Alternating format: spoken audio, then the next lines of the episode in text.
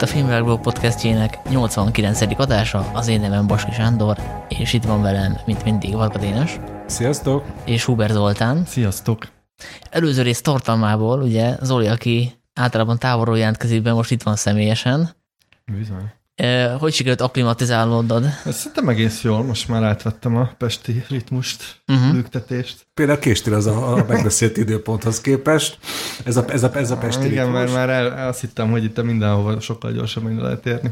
Igen, hát aki Torontóhoz szokik hozzá, annak igen, utána igen. fura a budapesti közlekedés. Igen, egy kicsit elszoktam tőle, de amúgy nagyon jól érzünk magunkat, úgyhogy... És akkor a mai adásban folytatjuk a Cohen sorozatunkat a második résszel, a visszajelzések alapján az elsőnek ö, sikere volt, vagy is kaptunk olyan visszajelzéseket, hogy, hogy örülnek a hallgatóink, hogy elkezdtük ezt a projektet. Aki esetleg nem követte volna azt az adást, arról van szó, hogy végigmegyünk a testvérek összes filmjén, kezdve a legelsőtől a aktuálisan utolsóig. Viszont előtte foglalkozunk magyar filmmel is, mert egyre jönnek a, a magyar bemutatók. Azt hiszem szeptemberben talán minden hétre jut egy. Pontosan. Igen. Úgyhogy közszolgálati jellegen nyilván foglalkozni kell vele, mert valószínűleg a nézettségadatok azt mutatják, hogy most azért kicsit elszoktak a a magyar nézők a, a moziktól. Például az Így vagy tökéletes nevű romkomnak is elég gyenge volt a nyitása. Most így a számokat pontosan nem tudom, de de valószínűleg 10, jobb lett volna. 15 ezernél jár, mikor legutoljára ránéztem. Az is, az de az már két egy, hét. Ez múlt hét.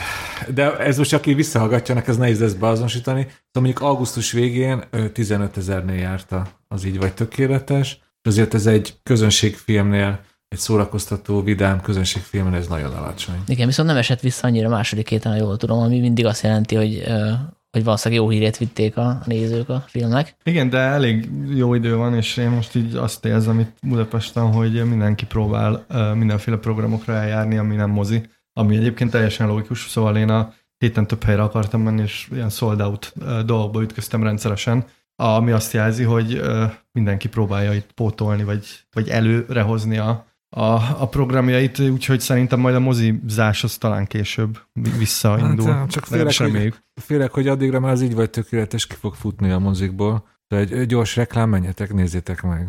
Igen. Arról nem beszéltünk, ugye?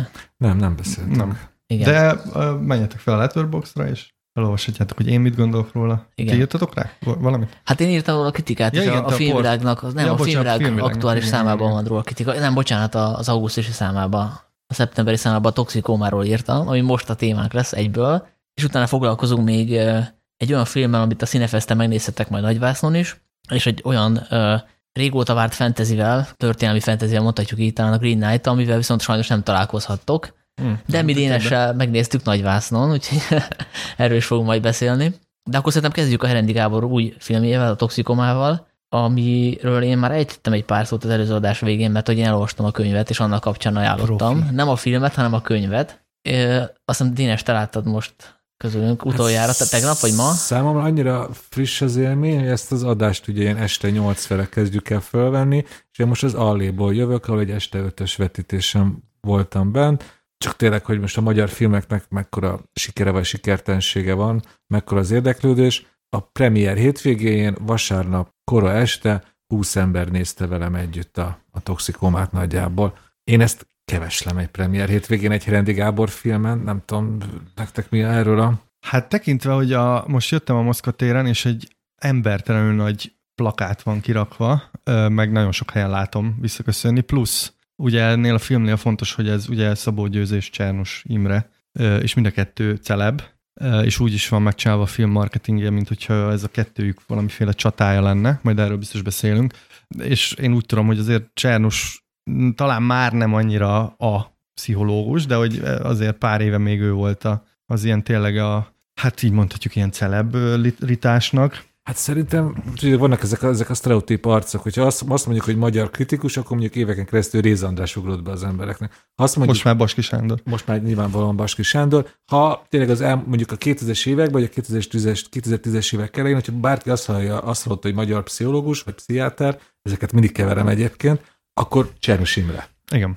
Ehhez képest Csernus Imre már évek óta vissza, nem tudja a szakmától teljesen visszavonult de hogy van egy kávézója valahol ott a hegyek alatt Ó, ez akkor az északi középhegységben, ahol egyszer beültünk, emlékszem kávézni, szóval... Bevállaltad? Már... Pontosan, ezt nem, ez, ez, felírtam, egy, hogy ez kötelező volt, szóval ő is kicsit most hát visszavonul. Egy, egyébként van egy műsora, azt hiszem a Blicknek a YouTube csatornáján interjúkat készít emberekkel, egyikbe belenéztem, például a, a Balázsral beszélgetett, és ott is úgy készít interjút, mint ahogy a hírek szerint, meg a film szerint is a terápiáit vezette, tehát ilyen kikérdező stílusban, ilyen kicsit agresszíven, ami néhol működik, néhol nem, hogyha nem partner a, beszélgető, beszélgetőtárs, akkor nem működik. Úgyhogy azért a médiától nem szakadt el teljesen. Hát igen, szerintem kb. az a lényeg, hogy, hogy erről a filmnél több olyan fogóckodó is van, ami miatt azt gondolhatjuk, hogy, hogy sok embert érdekel. Mert ugye ott van ez a, ez a kicsit ez a bulvárszagú téma, hogy a híres színész Szabó Győző hogyan lett drogos, és hogyan jött ki ebből, ott van a másik, hogy Magyarország leghíresebb pszichiátere, hogy segítette ebből, és hogy, hogy az egók nagy párharca, mi lett ennek a párharcnak a vége, és plusz ugye Herendi Gábor neve, Igen. aki szerintem azért, mint filmrendező, az egyik legismertebb név most Magyarországon. Abszolút, hát ugye hozzákötődik a Valami Amerika a kincsem.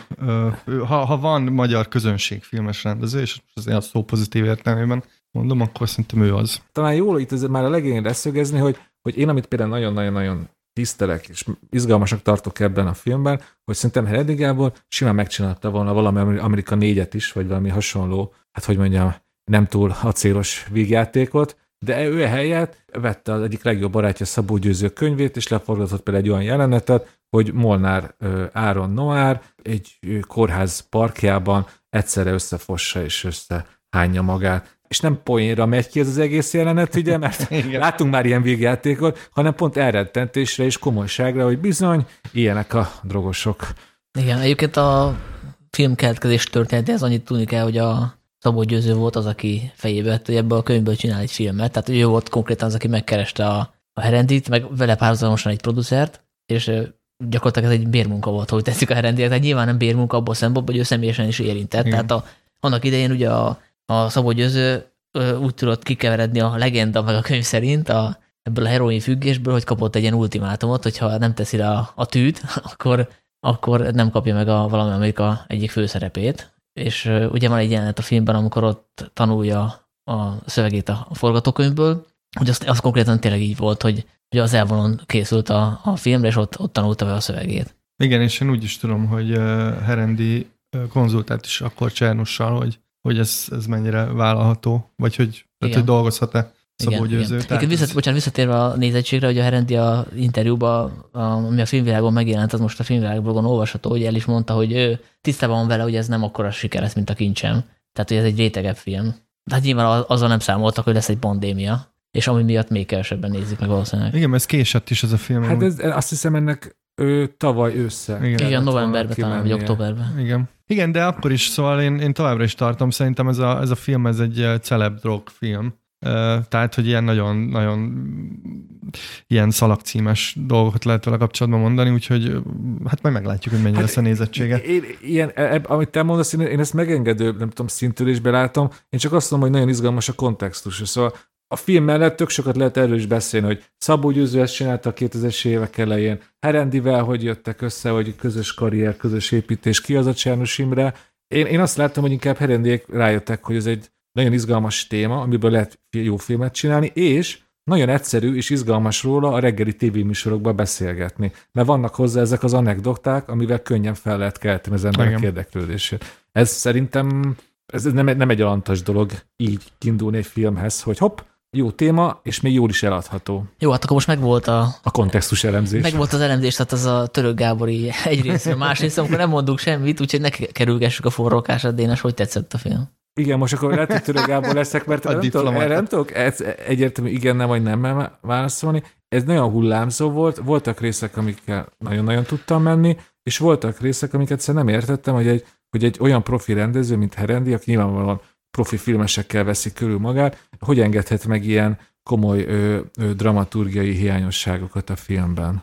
Akkor tényleg csak ugye két dolog, ami nagyon tetszett a filmben, az eleje, nagyon tetszett, hogy tényleg hogy a CGI-t használja ez a film a drogos álmok megjelenítésére. Nyilván nem forradalmi az a látványvilág, de oda van rendesen rakva, teljesen Abszolút. tisztességesen és látványosan meg van csinálva. És a másik, ami nekem nagy meglepetés volt, hogy ahogy ezt a Zoli is mondta már, hogy ez a posztereken meg mindenhol úgy van bereklámozva, hogy ugye Szabó Győző, akit ugye Molnár Áron alakít, bekerül a Liput mezőre, Csernushoz, és az ő párharcukról fog szólni az egész. Szépen rájöttem arra, hogy engem valójában Szabó Győző karaktere nagyon kevés érdekel, és, egyben ezt a film hibájának tartom, hogy nem tudja érdekesebbé tenni, viszont ezzel szemben van egy teljesen meglepő szál, Csernus Imre és a főnővér kapcsolata, akit ugye Töröki és Orsolya alakít, és nagyon fontos, hogy Csernus Imrét játszó színész nevét is elmondjuk, Bányai Kelmen Barna, akinek szerintem a, övé a legjobb alakítás a filmben, és nekem ez a szál volt a film csúcspontja, a, a Töröki és Orsolya és a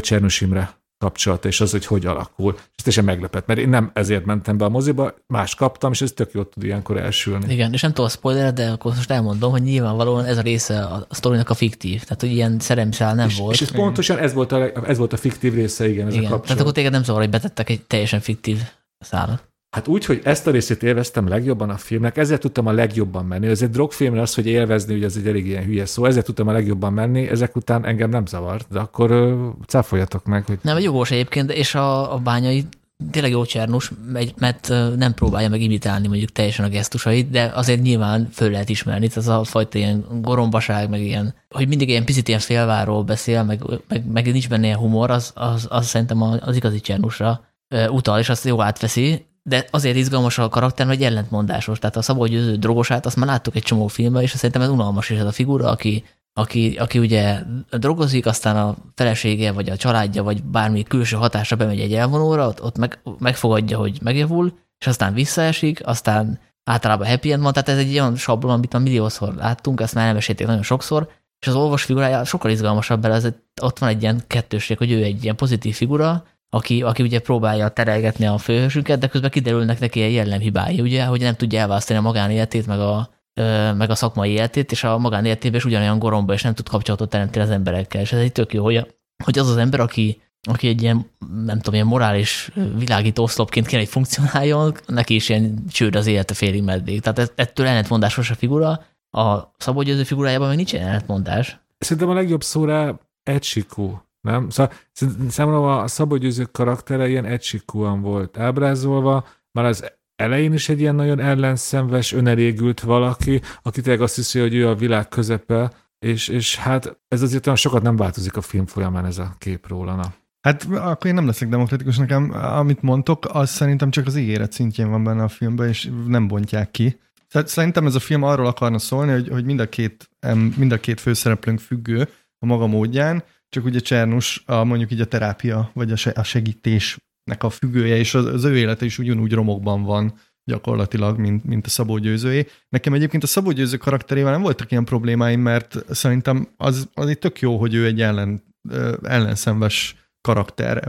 Nekem nagyon tetszett a Molnár Áron, mert van benne egy ilyen izgága energia az alakításába, ami, amit nem mondom, hogy kellemes nézni, viszont én ismerek ilyen embereket, és én úgy képzelem el, hogy a Szabó Győző is valami ilyesmi lehet, tehát nyilván nem ismerem a Szabó Győzőt, vagy nem tudom, de nekem ez a, ez a figura, ez, ez rendben volt. Nekem a Csernus figurájával viszont komolyabb problémáim voltak, Na. és pedig azért, mert szerintem a film nagyon csúnyán elmaszatolja magát a terápiát, hogy mi is történik pontosan, mit is csinál Csernus, meg mi is az, amit ő csinál, mert ugye Csernusról ugye az a kép él bennünk, hogy így leordítja az emberek fejét, meg így beszól nekik, meg így provokálja őket, de emögött egyébként egy nagyon komoly tudományos módszer van. El is hangzik azt hiszem a filmben Dinami- egyszer. Hogy, dinamikus, igen. konfrontatív terápia. Igen, csak hogy ez sajnos a filmből nem derül ki, hogy ez mi, meg ez miért jó, meg ez miért fontos, így említés szintjén. És amire én nagyon haragszom a, a filmre, hogy ugye vannak a mellékszereplők, akik úgy részt vesznek ezen a terápián, és azok szerintem a legrosszabb sztereotíp,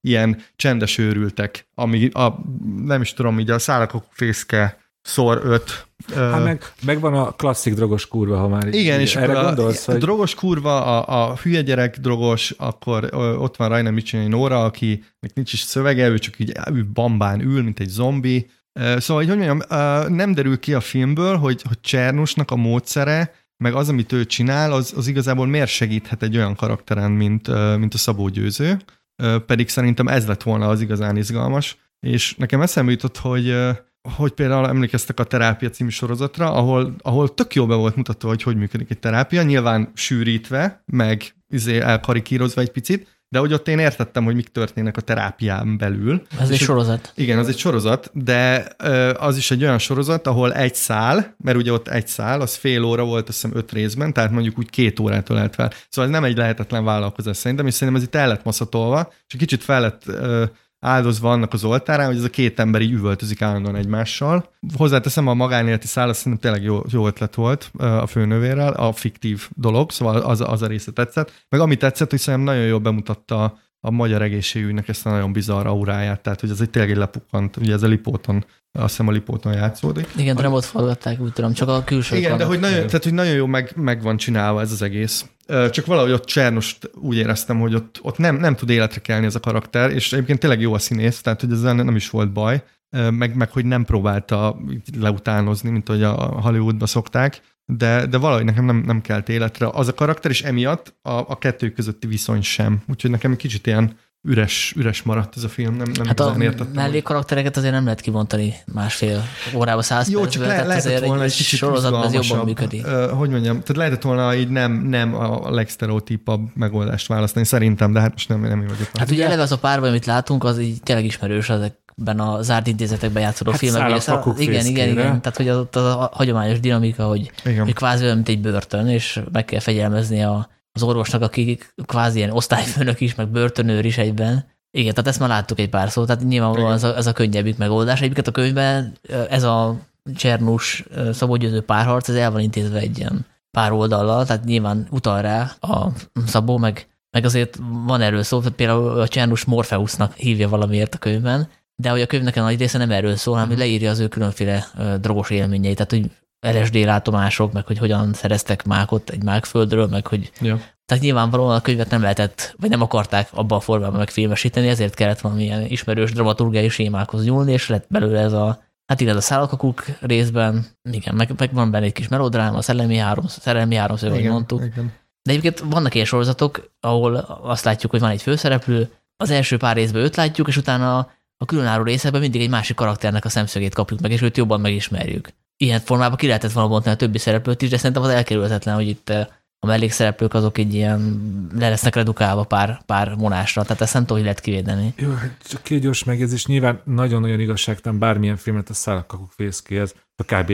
filmműszet egyik csúcsához hasonlítani. Ott én azért emlékszem, hogy akik ott körbeülték Richard nővért, ott a mellékszereplőkre pár erős ecsetvonással azokat nagyjából kidolgozták, a Danny devito főleg az indiánt, a, a, a kis gyámoltalan gyereket. Igen, igen. Szóval ott még mai napig megvannak az arcok és a fő tulajdonságok, de nyilvánvalóan igazságtalan bármit a szálkakuk fészkéhez hasonlítani. A másik, csak az újra akarok reagálni, a Molnár Áron alakítása, amire azt mondtam, ugye, hogy maga karakter egységú, mert tényleg Molnár Áron hatalmas energia buzog benne, ez, ez kurva jó. Az nekem is nagyon tetszett, hogy egy velünk élő celeb bevállalja, hogy egy róla, szól a fi, róla szóló filmben ennyire ellenszenvesnek mutassák be. Mert aki ezt a filmet megnézi, nem, nem akar majd elmenni sörözni Szabó Győzővel. De ezt a Csernusról is lehet mondani, meg bevállalta, hogy egy segfejnek látta segbizonyos jelenetekben. más, mert neki, egy, hogy teljesen fiktív neki az egész karrierje erre épült, hogy ilyen konfliktusos, ellentmondásos személy.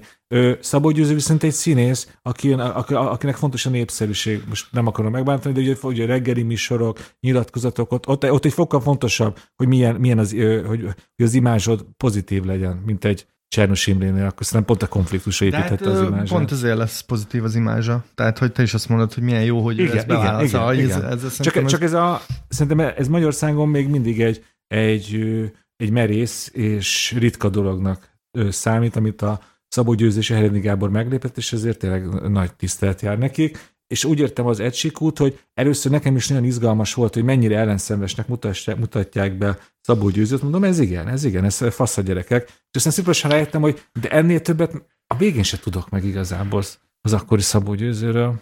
Hát igen, tehát ez, ez, ez így van, tehát hogy uh, itt, itt egy, egy És erre értettem, hogy egysikú. Igen, igen. Hát persze ez egy típus karakter, tehát ez, ez egyértelmű.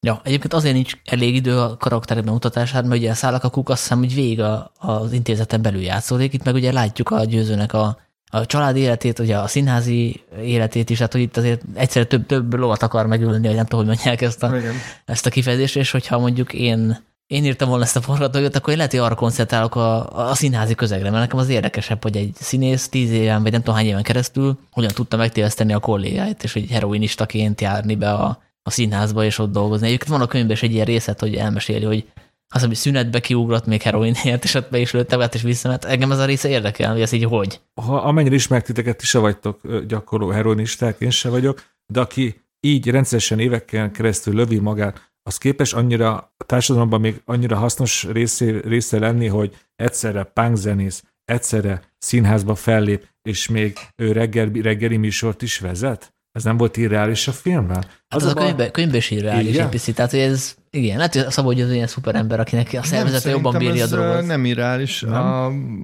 azt hiszem, nem, ja, hát beszéltük is, a, én tudok egy példát, a, a, van a 4-es 6 egy, egy srác, aki rendszeresen kéreget egy kutyával, egy ilyen rasztahajú srác, most nem jut eszembe a neve, de már hosszú, tehát több évtizede csinálja, én olyan 15 éve látom, és, és olvastam a, a, egy könyvet a Moszkvatér gyermekei, a, amit egy szociológus lány írt, aki kiköltözött a Moszkvatérre, és ott erről a srácról is, vagy hát már nem srác, mert már szerintem 50-es, ír hosszan, hogy ő heroinista, csak nagyon jól kontrollálja a, a, a bevitelt, tehát hogy megvan, hogy mikor mennyit. Szóval ezt elvileg össze lehet egyeztetni, ezt a két dolgot, és nekem az jött le Szabó Győzőből, hogy elképesztően magas hőfokon ég, vagy ilyen nagyon sok energiát mozgat a, a színházban is, meg mindenhol, és lehet, hogy éppen ezért lett heroinista, mert hogy általában ezek a dolgok így kiegyenlítik egymást. Tehát, hogyha nagyon, nagyon nagy hőfokon égsz, akkor muszáj valami, hmm. ami levisz. Tehát, hogy lenyom. Lehet, hogy ő heroinnal van olyan szinten, mint én, úgy unblock általában. Hmm. Nem tudom,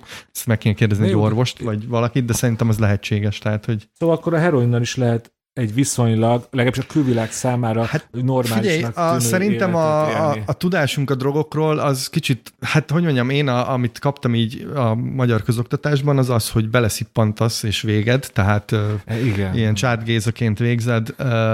Egy, egy jó, nyal... jó író lesz belőled? igen, igen. Egy nyalintás a heroinba, és fetrengsz a csatornában két nap múlva és vége, örök függőség, trainspotting, merülsz a WC-be, szóval nekem ez van meg, de valószínűleg azért azt tudjuk, hogy nem így működnek a drogok, tehát hogy minden drognak van egy kifutása, meg, meg hullámvölgye, és a többi, ugye ez el is hangzik egy kicsit, kicsit valamennyire a filmben is. Nyilván mindig a drog az erősebb, de szerintem azért lehet, én el tudom képzelni, hogy jó, ez így jó. működött, tehát Igen, ezt meg kéne kérdezni egy szakembert. Tehát. Egy nevet még mondjuk el, a Pater Sparrowét, ő tervezte a látványát a filmnek, Igen. és tök jó az a látványvilág egyébként, főleg az elején, ahol vannak ilyen nagyon szürreális, már-már ilyen, nem tudom, lázálomszerű jelenetek, ahol a, elmegy a dílerhez, és ott be is lövi magát, és ott teljesen ilyen lepukkant helyszín, ott le van húzva a redőny, zene szól, stb. stb. Tehát ez nagyon jó meg van csinálva, csak nekem egy picit olyan volt így a film második fejét látva, mint hogyha ez egy ilyen másik fajta filmből lenne. Tehát mint hogyha elindult volna egy ilyen trainspottingos, nagyon durva, nagyon kemény szociodráma, drogos filmvonalon, és utána átment egy ilyen picit konszolidáltabb, ilyen drámába. Tehát egy picit nekem kilógott annak ellenére, hogy tényleg baromi jól nézett ki.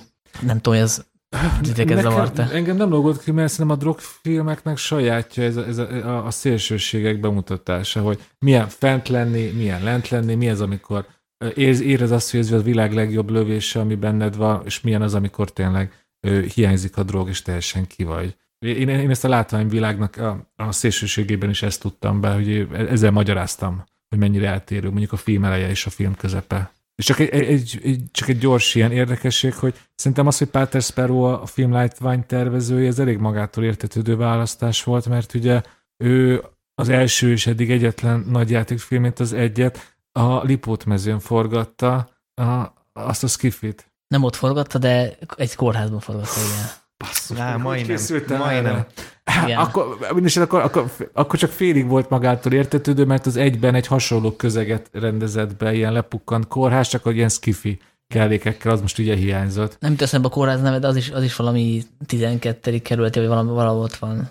És az is már egy ilyen bezárt kórház, ahogy a Lipót is be van zárva. Igen, igen, igen. igen. Jó, én azt mondanám, hogy ezt a filmet mindenki nézze meg, akit, akit érdekel egy picit is a téma, mert most annak ellenére, hogy mi bekritizáltuk helyenként, szerintem ez tök jó meg van csinálva, és annak is ajánlom, főleg aki mondjuk nem szereti a valami Amerika filmeket, vagy akár még a kincsemet sem, mert valamiért nem tetszik neki ez a populista stílus, mert hogy abszolút eh, tehát ebben nincsenek ilyen hasonlásos poénok, tehát hogy ez nem Igen. tipikus Herendi Gábor film, tehát ez annak is tök jó, aki, aki picit komolyabb vonulatra kíváncsi. A, a, igen, szóval most itt lehet, hogy így ekésztem én is egy kicsit, de, de ez mindenképpen egy érdekes film, tehát szerintem az elég ritka, hogy hát főleg amit mondtál én is, hogy magyar, magyar példát nem is nagyon tudunk mondani, de ez egyébként is ritka szerintem, hogy élő celeb két élő celebről van film, és... És ennyire bevállalós. És igen, egyrészt meg hogy, meg, hogy azért tényleg itt valós élmények vannak keverve fikcióval, szóval mindenképp érdekes. És az, amit mondtál, Dénes, egyetértek veled, nagyon érdekes, meg szerintem szép, tehát így esztétikailag szép megoldások vannak benne ott az elején,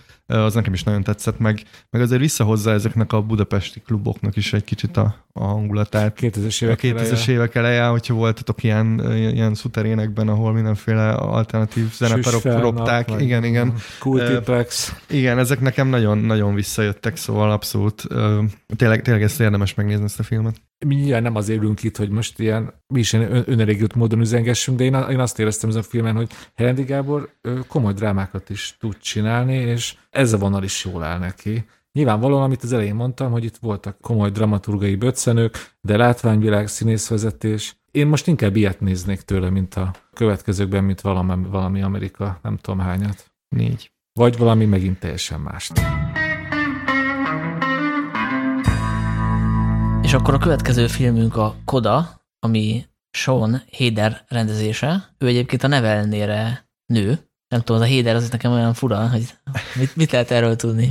Ugye úgy írjuk, hogy Sian, tehát ez, nem vagyunk itt kelt a szakértők egyikünk se, de ez egy szerintem írné, vagy talán Velszi. Dénes, te tudsz valamit a Héderről? Hát a Velszi szerintem azért lett jó tipp, mert egy művész családba született, az édesanyja Velszi, az apja viszont magyar, Héder Lajos, és hát így állt össze ez a szép név.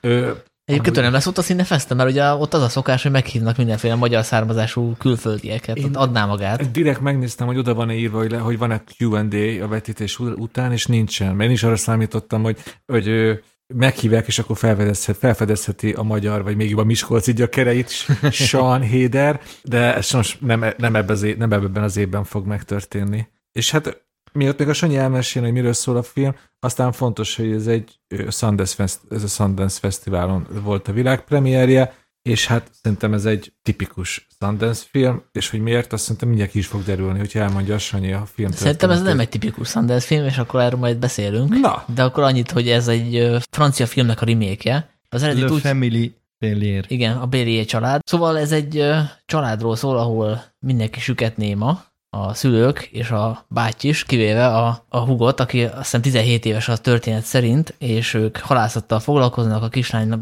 be kell segíteni a családi vállalkozásba, reggel háromkor, hajnali háromkor kell, halászik egy kicsit a család, de utána megy az iskolába, és hát neki ez a sors van kijelölve, hogy gyakorlatilag fordítóként működik közben a családjánál, mert különben ők nem tudnának föntartani egy ilyen hajót, mert ugye kell egy halló személy. Igen. Viszont ő szeret énekelni, és bekerül az iskolai kórusba, és kiderül, hogy nagyon tehetséges, ezért fölmerül a lehetőség, hogy elmehetne egyetemre, azt hiszem Bostonba talán. Igen. Ott van egy ilyen zenei egyetem, vagy zenei főiskola, oda szeretne felvételezni, csak hát ugye ez itt egy ilyen konfliktus, amit meg kéne oldani, hogy hogyan tudja egyszerre segíteni a családját is, meg önállósodni és elmenni a nagyvárosba. Úgyhogy ez egy ilyen melodráma, én úgy mondanám inkább. Én egy kicsit máshogy értelmeztem ezt a filmet, mert persze ez, ez van a felszínen. De engem azért ö, volt izgalmas ez a film, mert ez a film gyakorlatilag az összes ilyen ö, tini drámára igaz sablont hoz, hogy ö, ugye van a családod, aki kijelöl neked egy utat, általában ez szokott lenni, hogy ö, hogyha apád cipész volt, akkor te is legyen cipész. Itt ugye a halász lesz a, vagy halász, azt akarják, hogy halász legyen a lány is, ráadásul van egy ilyen szál a háttérben, hogy ugye összefognak itt a helyi halászok, és ugye gazdasági nehézségek vannak, stb. Tehát, hogy szükség van a, a lányra, és nem csak azért van szükség rá, mert ő fordít. Ebből is van egyébként konfliktus a filmben, hogy most ő mennyire kell, hogy fordítson, vagy mennyire nem. De majd erről beszélhetünk később. Szóval hogy ez a, ez a film igazából szerintem azért, azért izgalmas, mert ha leveszed róla ezt a, ezt a, a siket családot, meg, meg a jelbeszédet, stb., akkor is működik. Tehát hogy ez egy tipikus kamasz dráma, hogy te mást akarsz csinálni, mint amit a szüleid szánnak neked, te mást akarsz csinálni, mint amit a környezeted súgal, hogy csinálnod kell és meg kell találnod önmagad. Ez ennél alapabb... Ö...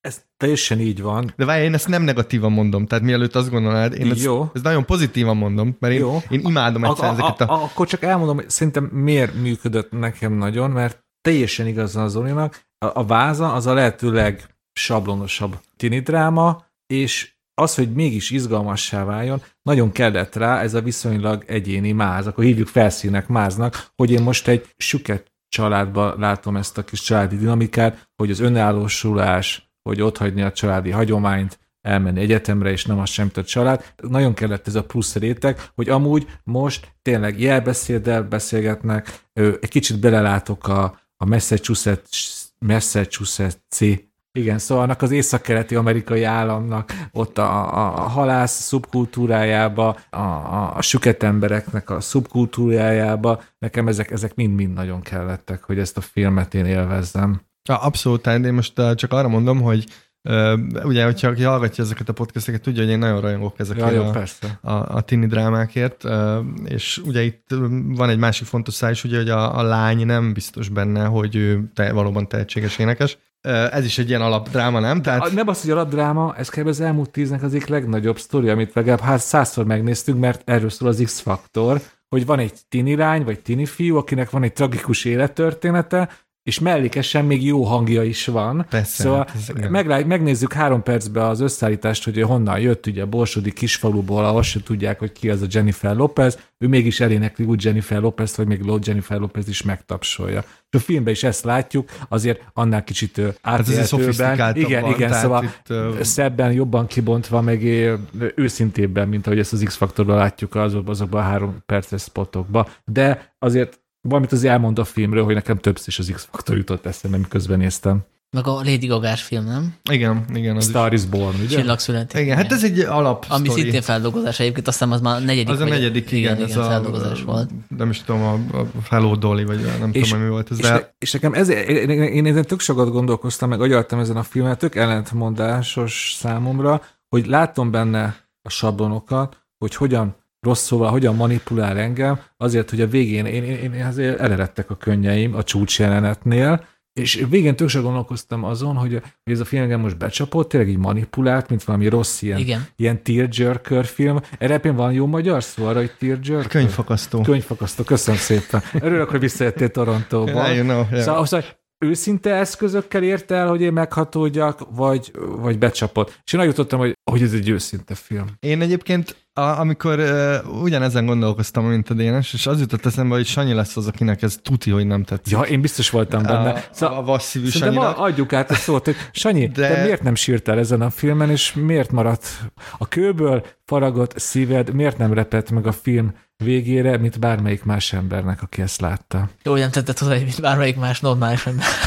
igen, de, nem sziopaták. De éreztem, éreztem ezt a, igen, ezt a kihagyást ott. Hát nekem is tetszett a film nagy vonalakban, csak a, ugye nyilván, amikor véget egy film, meg a, jönnek a sablonok, amiket ismerek, akkor utána azt egy picit csalódásként érem meg, hogy, hogy tényleg ennyire, hát mondom, hogy olcsó eszközökkel ér, de ilyen átlátszó eszközökkel él. És ezt a sztorit meg lehetett volna csinálni sablonok nélkül is, és Dénessel beszéltük itt a felvétel előtt, hogy megkérdezte, hogy melyik kedvenc filmre hasonlít, és a régi város mondtam egyből a helyszín miatt, ugye? Az is Massachusetts. Hát konkrétan a rendezőnő az elment, a feltérképezte azt a részt, én úgy tudom. Most hadd fejezem be, hogy nem azt akarom mondani, hogy össze akarok hasonlítani egy, egy drámát, egy, egy ilyen könnyedebb, mert végülis, végülis könnyedebb azért, mert egy fiatal célközönséget hát, célhozza meg. Csak ez, hogy, ez, csak, ez egy tini dráma. De hogy abban sincs, abba sincs, abba sincs semmi eredetiség, ugye a régi városban, tehát semmi ilyen novum nincs benne. Egyszerű embereket látunk hétköznapi szituációkban, arra is lehet mondani, hogy hatásvadász bizonyos jelenetekben, és meg lehet csinálni hollywoodi eszközök nélkül, és ezért mondta, hogy szerintem ez nem egy tipikus Sundance film, mert ugye azt nem mondtuk el, hogy de Sundance-en gyakorlatilag mindent megnyert. Megkapta a közönségdíjat, a rendezői díjat, a, a nagy zsűri díjat, a Grand Jury Prize, nem tudom. Tehát az gyakorlatilag a fődíj, nem? A fődíj. Igen, igen, igen. igen.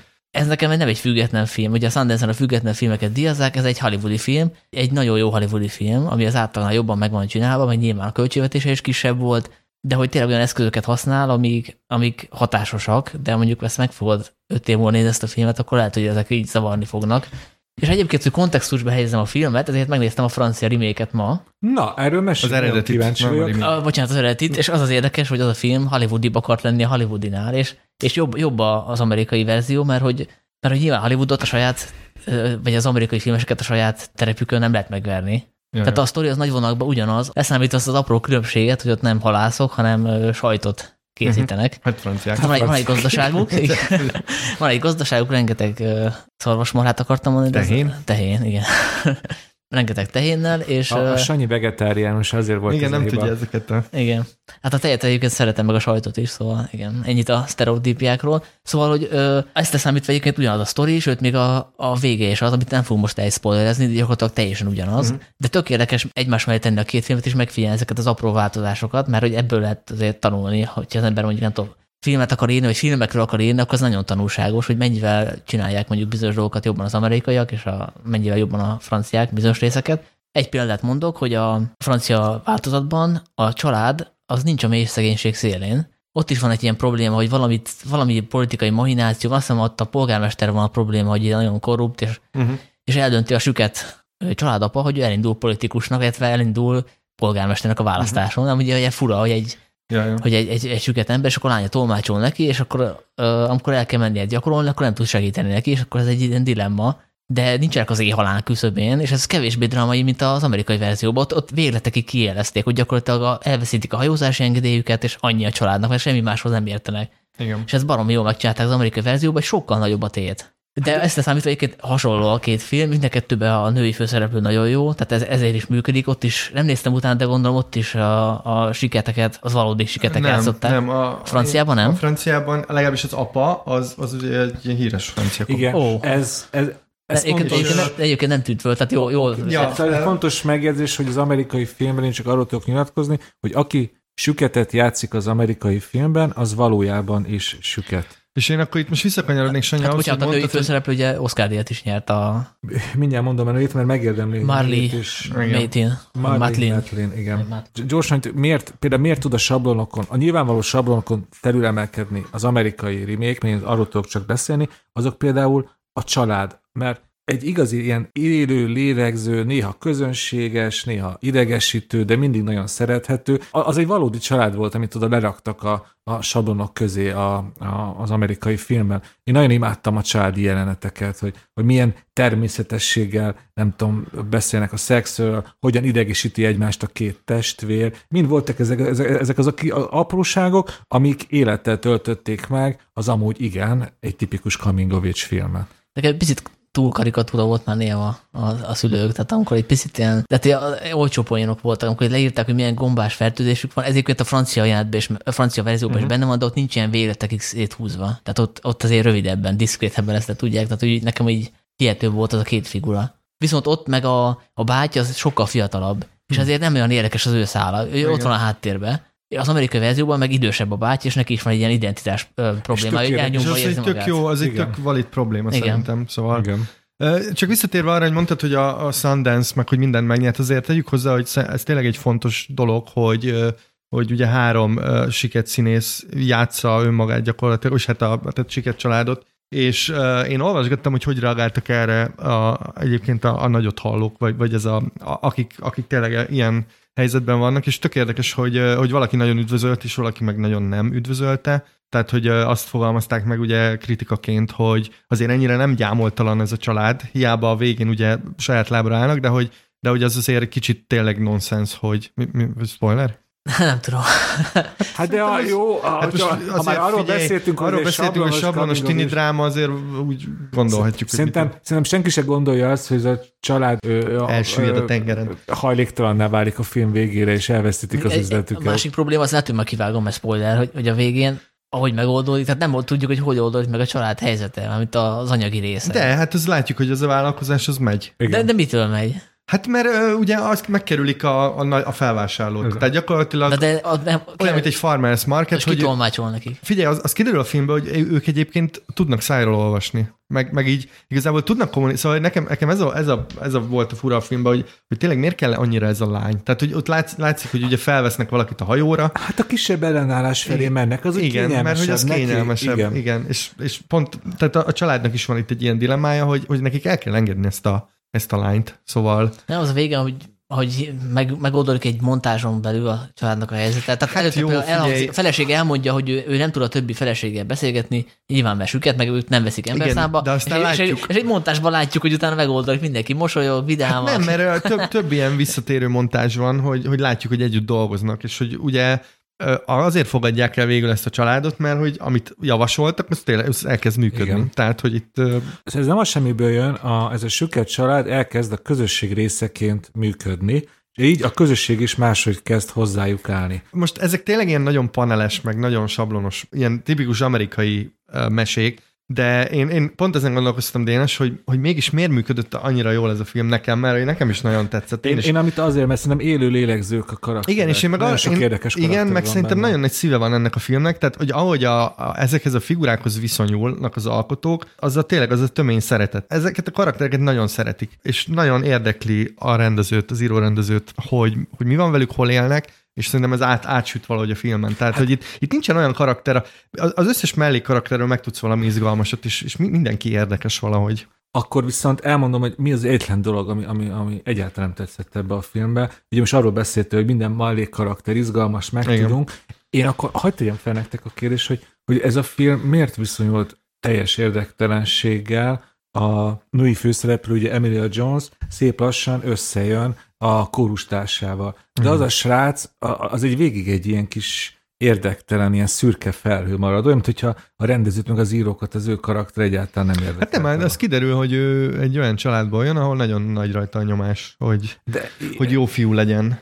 És Hát nem tudom, mert szerintem nem, ez, ez nem volt fókuszban. Tehát, hát hogy... azt a részt egyébként nagy részt... Átaludtad? Nem, hanem ki kellett az amerikai verzióba bővíteni. Benne van a srác a franciában is, de ott Ugye az amerikaiban a srác is egy ilyen picit kívülálló, nem is egy ilyen tipikus szépfiú, a francia verzióban meg tényleg ő a, a, tudod, a gimnáziumnak az alfa uh-huh, hímje, és a, a romantikus szál is az egy picit le van rövidítve, a végén összejönnek kvázi, mint a francia verzióban, de hogy nincs például az a, az a jelenet, ami az amerikai benne van, hogy elmennek úszni egy, egy fél délután, vagy nem tudom, délelőtt. Egy nagyon szép bányatóhoz Igen, ami szerintem kilóg egy picit a filmből, az a franciában nincs benne, és így is működik. És ott uh-huh. is azért keveset tudunk meg a srácról, csak annyit, hogy ő is egy teljesen más közegből jön. Szóval én arra jutottam, hogy én vagy több energiát fektettem volna ebbe a tini szerelmi szába, vagy elhagytam volna. Mert én azt ilyen kis felesleges súlynak érzem a filmen. A, a, ott éreztem egyedül azt, hogy megnézték, hogy, hogy mik az állandó összetevője a Kamigovics drámáknak, kell lenni első tini szerelemnek, akkor legyen ebben is, és egyedül ott éreztem azt, hogy magával a sablonnal nem tudtak mit kezdeni, csak simán. Hát fölmérték, hogy ki a célközönség. Én nem értek egyet egyébként ezzel. Mármint, hogyha a forgatókönyvet nézed, a, annak a srácnak a, a szája szerintem két dolog miatt fontos. Egyrészt ő, er, er, rajtuk keresztül derül ki, hogy a tanár az egy haláljó fej, mert ugye egyből levágja, hogy a lánynak tetszik a srác, és duetre osztja be őket, akkor még ugye nem tudjuk, hogy ez a tanár egyébként tényleg haláljó fej, meg, meg nagyon egyengetné a, a, a, a lány útját, ez egyik. A másik, a srác reagál folyamatosan arra, hogy ez a család egyébként milyen jó mármint a lány családja, hogy, hogy ez mennyire jó, és hogy ez mennyire nem normális. És hogy a lány szégyelli például azt, hogy ahol élnek, az milyen, vagy amilyen a családja, és a srác folyamatosan ugye azt a visszajelzést küldi, de ez egyébként ő nagyon irítli. És szerintem emiatt egy ilyen rezonőr figura. Most Persze lehetett volna ezt még nem de tudom. Ebbe, írni, de ebbe érted, ebbe könnyű belekötni, mert ezzel most akkor nem maga a karakter érdekes. Nem, nem, nem, csak, csak kellett egy, igen, igen, tehát persze. Egy, egy dramaturgiai eszköz szegény Pedig srác. még behozták a, ugye ő a, az az írsrác, a, tudjátok? Sing Street? Sing Street. Ez a címe? Pontosan, igen, a Sing Street, amit... Igen. Egyébként a, most visszavonom, amit mondtam, hogy, hogy ez túl sablos és kiszámítható, mert van egy nagy csomar a filmnek a utolsó harmadában, amikor kiderül a zenetaráról, hogy hetero. Ezt, ezt nem láttam jönni. Jó, mert mexikói, tehát most minden mexikói, na igen. Igen de nem teljesen olyan gondoltam, viszont ha már itt tartunk, akkor most megnéztem, hogy a politikai korrekt kifejezés az, hogy siket. Tehát, hogy siket, igen. azt írja a Wikipédia, hogy a maguk a siketek ezt előnyben részesítik a sükettel szemben. Igen. Jó. Tehát, hogy ezt, ezt így kellett volna mondani. Mondtuk. Süketet mondtuk végig, de mindegy. Nem, szerintem. Én, Elnézést, én szerintem én, siketet én, én, én, mondtam, én de. süketet mondtam, de akkor most csak, csak siketet fogok mondani.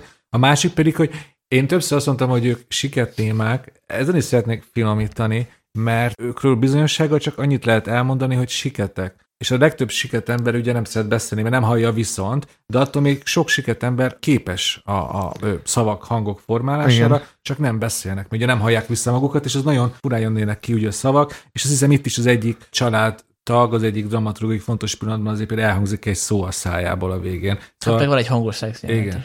Igen. Szóval ők siketek. Na jó, hát akkor ezt a filmet mindenki nézze meg a Cinefessen, aki eljut oda, ha meg nem, akkor az Apple TV-n. És té- tényleg mindenki. Ez, ez tényleg a, a, az év egyik legszívderítőbb és könyvfakasztó filmje. Én, én nekem első dolgom volt, mikor megnéztem ezt a filmet, és ugye letöröltem a könycseppjeimet, hogy írtam a a 13 éves unokahugomnak, hogy ezt nézze meg, mert ez az a kedvenc filmje lesz idén. Azóta sem néztem meg, tudjátok milyenek a kiskamaszok, hogy semmit sem úgy csinálnak, mint ahogy a felnőttek mondják neki. Igen. De legalább én, én megtettem, ami tőlem telhető volt. És miatt még a Sanyi tovább görgetni az adást, azért egy triviát hagy meséljek el erről a filmről, ami nekem nagyon tetszett. És ezt nem látják a hallgatók, most Zoli és Sanyi kiment a stúdióból, most csak egyedül vagyok, azt végre de kellő hosszúban elmeséltem ezt az anekdotát. Ugye a Sanyi már mondta, hogy itt van a kapcsolat a régi várossal, például az, hogy a rendező Sean Heder együtt járt gimnáziumba Casey Affleckkel, és itt nem áll meg, nem áll meg a nagy kapcsolati háló a régi várossal, fel is hívta a rendezőt Kenneth, Kenneth Lonergan, jól mondom? Lonergan, azt hiszem. Hogy adjon neki tippeket, hogy a, ott a helyiek közül kivel ö, beszéljen ö, a, a film elkészítésére, és végül a, a legnagyobb kapcsolat az lett a két film között, hogy ahol verekedés van, kocsma a Kodában, ugyanott verekedett Casey Affleck a régi városban. Hoppá. Az igen. És ezt a viccesen úgy mondta egy interjúban a, a, a Héder, a, a, ugye a Koda rendezője, hogy ebbe a kisvárosban Gloucester, a kiejtésért előre elnézést kérek minden Massachusetts-től, ott, ott, ott, két, ott két halászkocsma van, ez meg az, és ők végül ugyanazt választották, amit a Manchester by the Sea stábja is. A sztori vége, mehetünk tovább. Ja, bocs, én most nem tudom, hogy menjünk tovább a következő filmre, de még Meg egy, még egy, még, még egy anekdota az eszembe jutott, ugyanebből az interjúból, amit a rendezővel készítettek, hogy milyen érdekes, milyen következmei vannak annak, hogy jelbeszéddel beszélő embereket veszünk fel. Ugye alap Hollywood ugye képalkotás, nem tudom, ugye totál kép, aztán ráközelítünk, és akkor végül mi ennek a képnek a second, neve? nem? Hát van mi? a Premiere pár, van a Second Plan, de ami te beszélsz, az a Second lesz. Igen. Ez, ez, ez, ez Mint a dombormű. Így, az a dombor, a Second Plan. Ugye a legtöbbször ugye ebbe látjuk, ebbe a kép kivágatban látjuk a beszélő ah. embereket, és ezt a rendezőnek nagyon hamar rá kellett jönnie, ha viszont ezek az emberek jelbeszéddel beszélnek, akkor ez az alap hollywoodi képkivágat, ami nyilván a magyar filmek és minden más film használ, ez használhatatlan, és szépen rájött arra, hogy nagyobb képkivágatba kell vennie, mert ugye ők nem a hangukkal, meg a szájukkal beszélnek, hanem az egész testükkel, és ezért van az, hogy például a Kodában sokkal több a távoli távolabbi kép a szereplőkről, és az, azért látjuk, hogy a testükkel kommunikálnak. Ez tök érdekes, bevallom, én ezt így a film közben ez nem tudatosult bennem, csak így utólag, mikor olvastam az interjút, és rájöttem, hogy igen, milyen jó volt nézni embereket. Ahogy én most például ezt a, ezt a szöveget is most úgy mondom itt a mikrofonba, közben a kezemmel kapálózok össze-vissza. Ez a második anekdotám a filmről, és most több nem jut eszembe, akkor mehetünk tovább.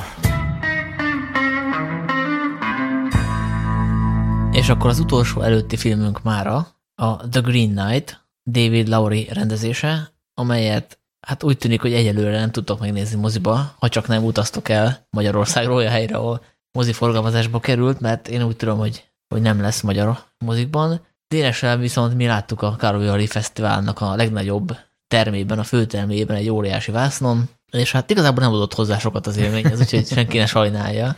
Ez nem igaz. Jó, oké, csak próbáltam a... Irónia. Igen, próbáltam a hallgatóknak, hogy ne, ne forgassa meg a kést a, a sebekben, mert hogy ez egy olyan film, amit tényleg érdemes nagy vásznon látni, milyen nagyobb vásznon látni, mert ez egy ilyen úgynevezett hipnotikus film, ami jó esetben tényleg beránt a világába, és, és tényleg nagyon egyedi a képi világa. És egyébként a történet az a Gawain és a Zöld Lovag című 14. századi verses lovagregénynek a feldolgozása, ami egyébként a történetet eléggé követi, ahogy én nem olvastam ezt a verses regényt, de, a, de összehasonlítottam a film történetét a, a szinopszisra, és nagyjából követi egyébként. Tehát egy külső felületes szemlélő azt is gondolhatná, hogy ez egy ilyen, nem tudom, gyűrűk ura-szerű, ilyen szimpla kalandfilm, kosztümös kalandfilm, de hát ennél azért jóval több. És aki mondjuk látott a David Lowry-tól korábban a filmet, azért nagyjából sejteti, hogy mire számít. Tehát ő ugye azért csinált olyan filmeket, amiket így lehetne zsánerben besorolni, de azért mindig egy picit másfajta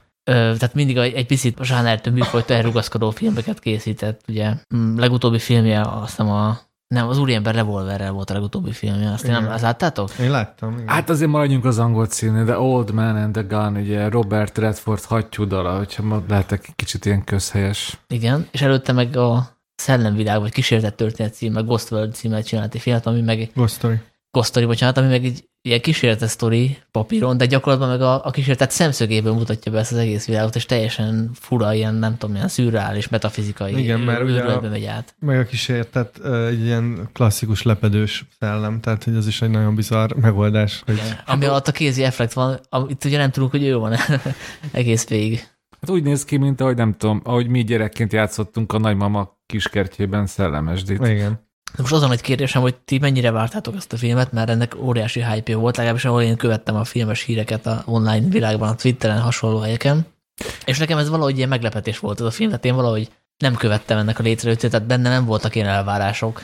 Hát megmondom őszintén, hogy én hallottam, hogy ez, ez jön, meg ugye Kanadában ezt egyébként be is mutatták, csak hát jöttem a podcastet csinálni ide, úgyhogy ott nem tudtam megnézni már ott Nagyvásznon. De megmondom őszintén, én nem vagyok nagy rajongója az Arthur mondakörnek, meg úgy ennek az egész lovagos dolognak, valahogy mindig így távol áll tőlem. De aztán ugye olvastam, hogy azért ez, ez nem, nem olyan, amit mondtál is, hogy ez nem egy ilyen középkori kardozós fantasy, úgyhogy aztán már persze, hogy vártam, tehát Hát én, én, én nagyon nagy rajongó vagyok az ilyen középkori Nem kalandfilmeknek, meg. lovagfilmeknek. Hát például ö, van ö, Charlton Heston főszereplésével az El Cid, ami kb. Spanyolország egy, egyesítéséről szól, Anthony Mann rendezte, és a számomra például a lovagfilm, a középkori kalandfilm, és ahhoz képest például nekem nagyon tetszett a Green Knight-nak a... Hát azért, hogy persze a 21. században ez azért ezt már túlzás bátorságnak hívni, de azért mégis van benne valami merészség, hogy hogy a lovagi eszményekről szól, ahogy az alapköltemény is, de azért messze nem egy hagyományos lovagi utat jár be a főhős, erről majd biztos fogunk beszélgetni. Ugye az el, tök jó összehasonlítani az El és Charlton Hestonnal, hogy hogyan lesz a, a hősből még nagyobb hős a végére, a lovakból még, még nemesszívőbb, még az eseteket még jobban segítő és még nagyobb hadvezér. Itt viszont engem, engem többször is meglepett, hogy hova viszi a film ezen a klasszikusnak tűnő, ugye ez a Heroes Journey, az is ebből a hőskölteményebből eredezhet ugye a, a hős útja, amit például hát a, a csillagok háborúja is azon alapul, és ehhez képest szerintem David Lowry nem csak a látványvilágba húzott egyedit, hanem magába a történet szövésben is, és hogyha jól értem, ez igazából nem az ő erénye, hanem csak a költeménynek a, a hűséges feldolgozása. Hát pont a finálé az, ami különbözik. Tehát a, a végkicsengése teljesen más a, a lovagregénynek, meg hát igazából, ha úgy veszük, akkor az egésznek megváltoztatja a dinamikáját, vagy az egésznek a, a végkicsengését azzal, hogy egy ilyen atipikus hőst farag ebből a figurából. Tehát azért a, nem a mítoszott tipikus hőse, aki, akit ugye Dev Patel alakít, ez a Gevén, mert ő egy ilyen, ilyen loser hős, tehát ilyen nagyon ilyen mai figura, aki tehát olyan, mint hogyha mondjuk a Woody Allen játszana egy akcióhőst, vagy nem tudom. Tehát, hogy annyira loser helyenként szerencsétlen, de egyébként szerethető, meg ilyen esendő figura, de abszolút nem felel meg annak a hősképnek, amit elvárunk egy ilyen középkori sztorinak a főszereplőjétől. Szerintem, hogy értelmezhető legyen ez a beszélgetés, hogy gyorsan az első 10 perc történését szerintem érdemes hát, Szerintem felvezetni. nem kell annyira nem. nagyon ragozni, ez egy quest, tehát egy küldetés igen, van igen. A, a, lovagnak. De Dénes el akart mondani, ezt ne akasszuk meg. Jó, ja, köszönöm, Sanyi, én már épp átadöltem volna, hogy Zoli megint elragadja tőlem a szót. Mikor is mész vissza Torontóba? Hamarosan. Hamarosan, jó, jó az a fontos, hogy legyen az, meg legyen az összhang közöttünk. Nem csak azt akartam elmondani, hogy nekem az elején azt, azt tökre bejött, hogy, hogy egy lovagfilmre ültem be, ami úgy kezdődik, hogy a bordéban ébred a fő, és magára kapja a ruháját, hogy még időben visszaérjen a várban, ahol ugye Artur király megtartja a szokásos, ugye, körasztalos gyűlését, és az egész sztori valójában ugye azzal indul, hogy a címe a zöld lovag, hogy megjelenik, azt hiszem, talán karácsony napján játszódik, Igen. és ugye ott a Round Table az belép nagy léptekkel a lován a zöld lovag, és egy, hát egy játékra invitálja Artur királyékat, hogy ő megengedi, hogy az első csapást az ellene kiálló lovag ugye azzal megcsapja, de hogyha ő azt túléri, akkor egy év után viszont annak a lovagnak, aki elfogadja a kívást, egy év múlva fel kell őt keresnie a zöld kolostorban, nem tudom. Kápolna. Kápolna, szebb szó, igen. Vagy jobb, zöld erdőben?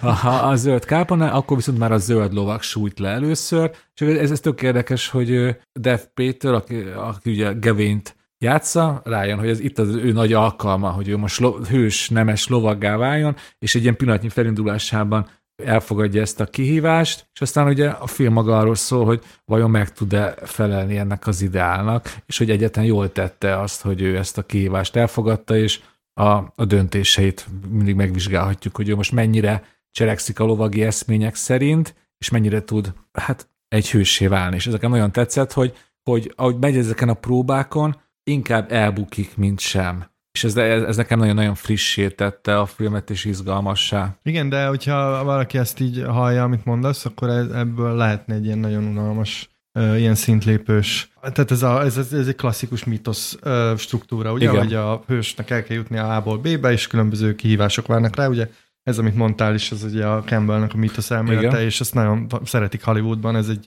a Heroes Journey. De hogy itt az az érdekes, hogy egyrészt ugye a ráváró, hát próbatételek, nem is, inkább azt mondom, hogy különböző dolgokkal találkozik az úton, amelyeknek a nagy része nem magyarázható a hétköznap általunk ismert logikával, tehát hogy ilyen csodás dolgok, Igen. meg ilyen fura boszorkányság, varázslatok, stb. És ugye nekem nagyon, én, engem azért rántott be egyből a film, mert úgy indul, hogy egy ilyen fura női hang kántálja, hogy régen a világban sokkal több csoda volt, mint amennyit el tudtunk képzelni.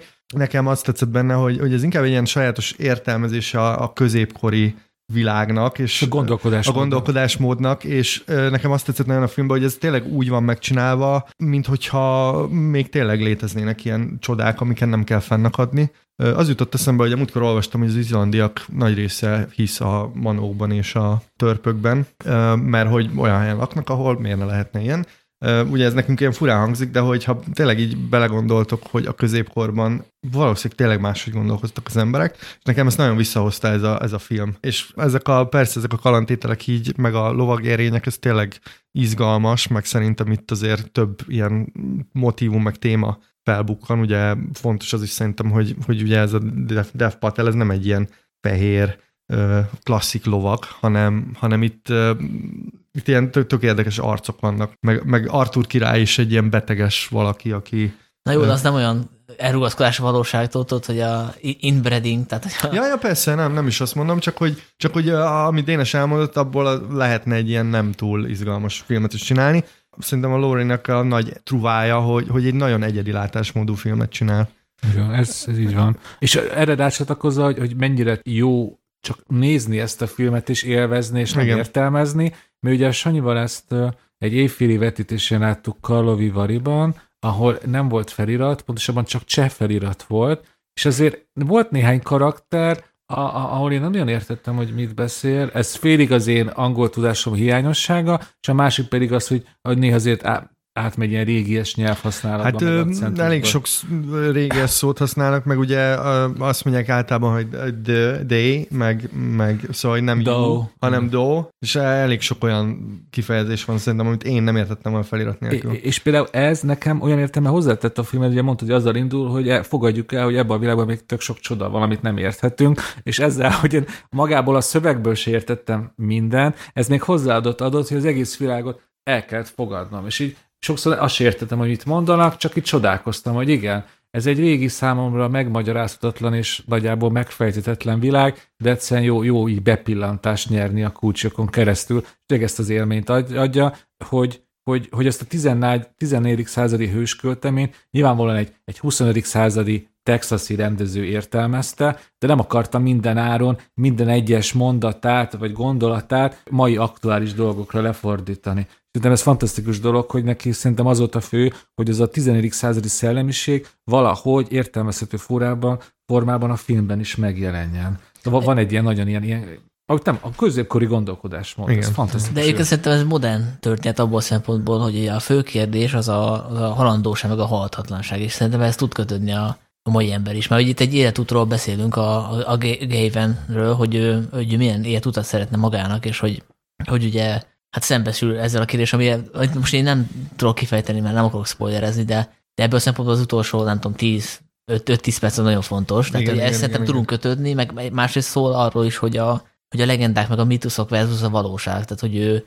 őt látjuk egy ilyen gyarló figura, aki nem tud megfelelni annak a, képnek, amit mondjuk elvárna tőle a, az Artur király, meg ő maga is. És ugye azzal szembesül, hogy akkor most építi a saját mítoszát, és végrehajtja ezt a küldetést, vagy inkább hazamenekül és menti az életét. Tehát, hogy ebből a szempontból az így tök jól működik, hogy tud kötődni hozzá a mai néző is, de közben meg releváns az eredeti logregénynek a kontextusában is abszolút. E, igen, szerintem nekem inkább a felelősségvállalás az fogott meg, de lehet, hogy az meg engem az foglalkoztat jelenleg, vagy, vagy úgy általában, mert ugye itt nagyon fontos az tényleg, hogy, hogy ez, a, ez a figura, ez, ez pontosan hogy dönt, hogy milyen életet választ magának. És szerintem emiatt ez egy tényleg egy nagyon-nagyon mai történet, azzal együtt, hogy, hogy egy tök érdekes világba helyezi ezt a mai történetet, de nekem az jutott eszembe közben, hogy milyen jó lenne, ha még lennének ilyen, ilyen csodák körülöttünk, hogy, hogy elmehetsz egy ilyen questre, tehát hogy, hogy kreálhatsz, vagy találsz magadnak valamit, ami, amiben meg kell találnod önmagadat, és szerintem emiatt ez egy, ez egy olyan ö, film, amire ha, ha mondjuk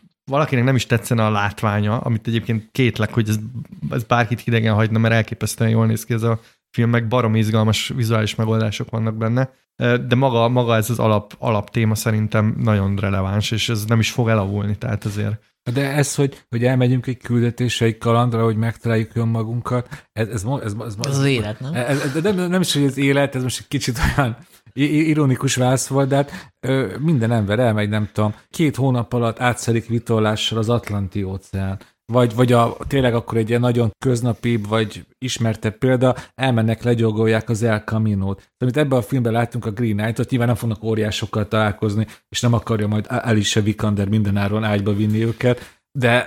Hát sosem lehet tudni.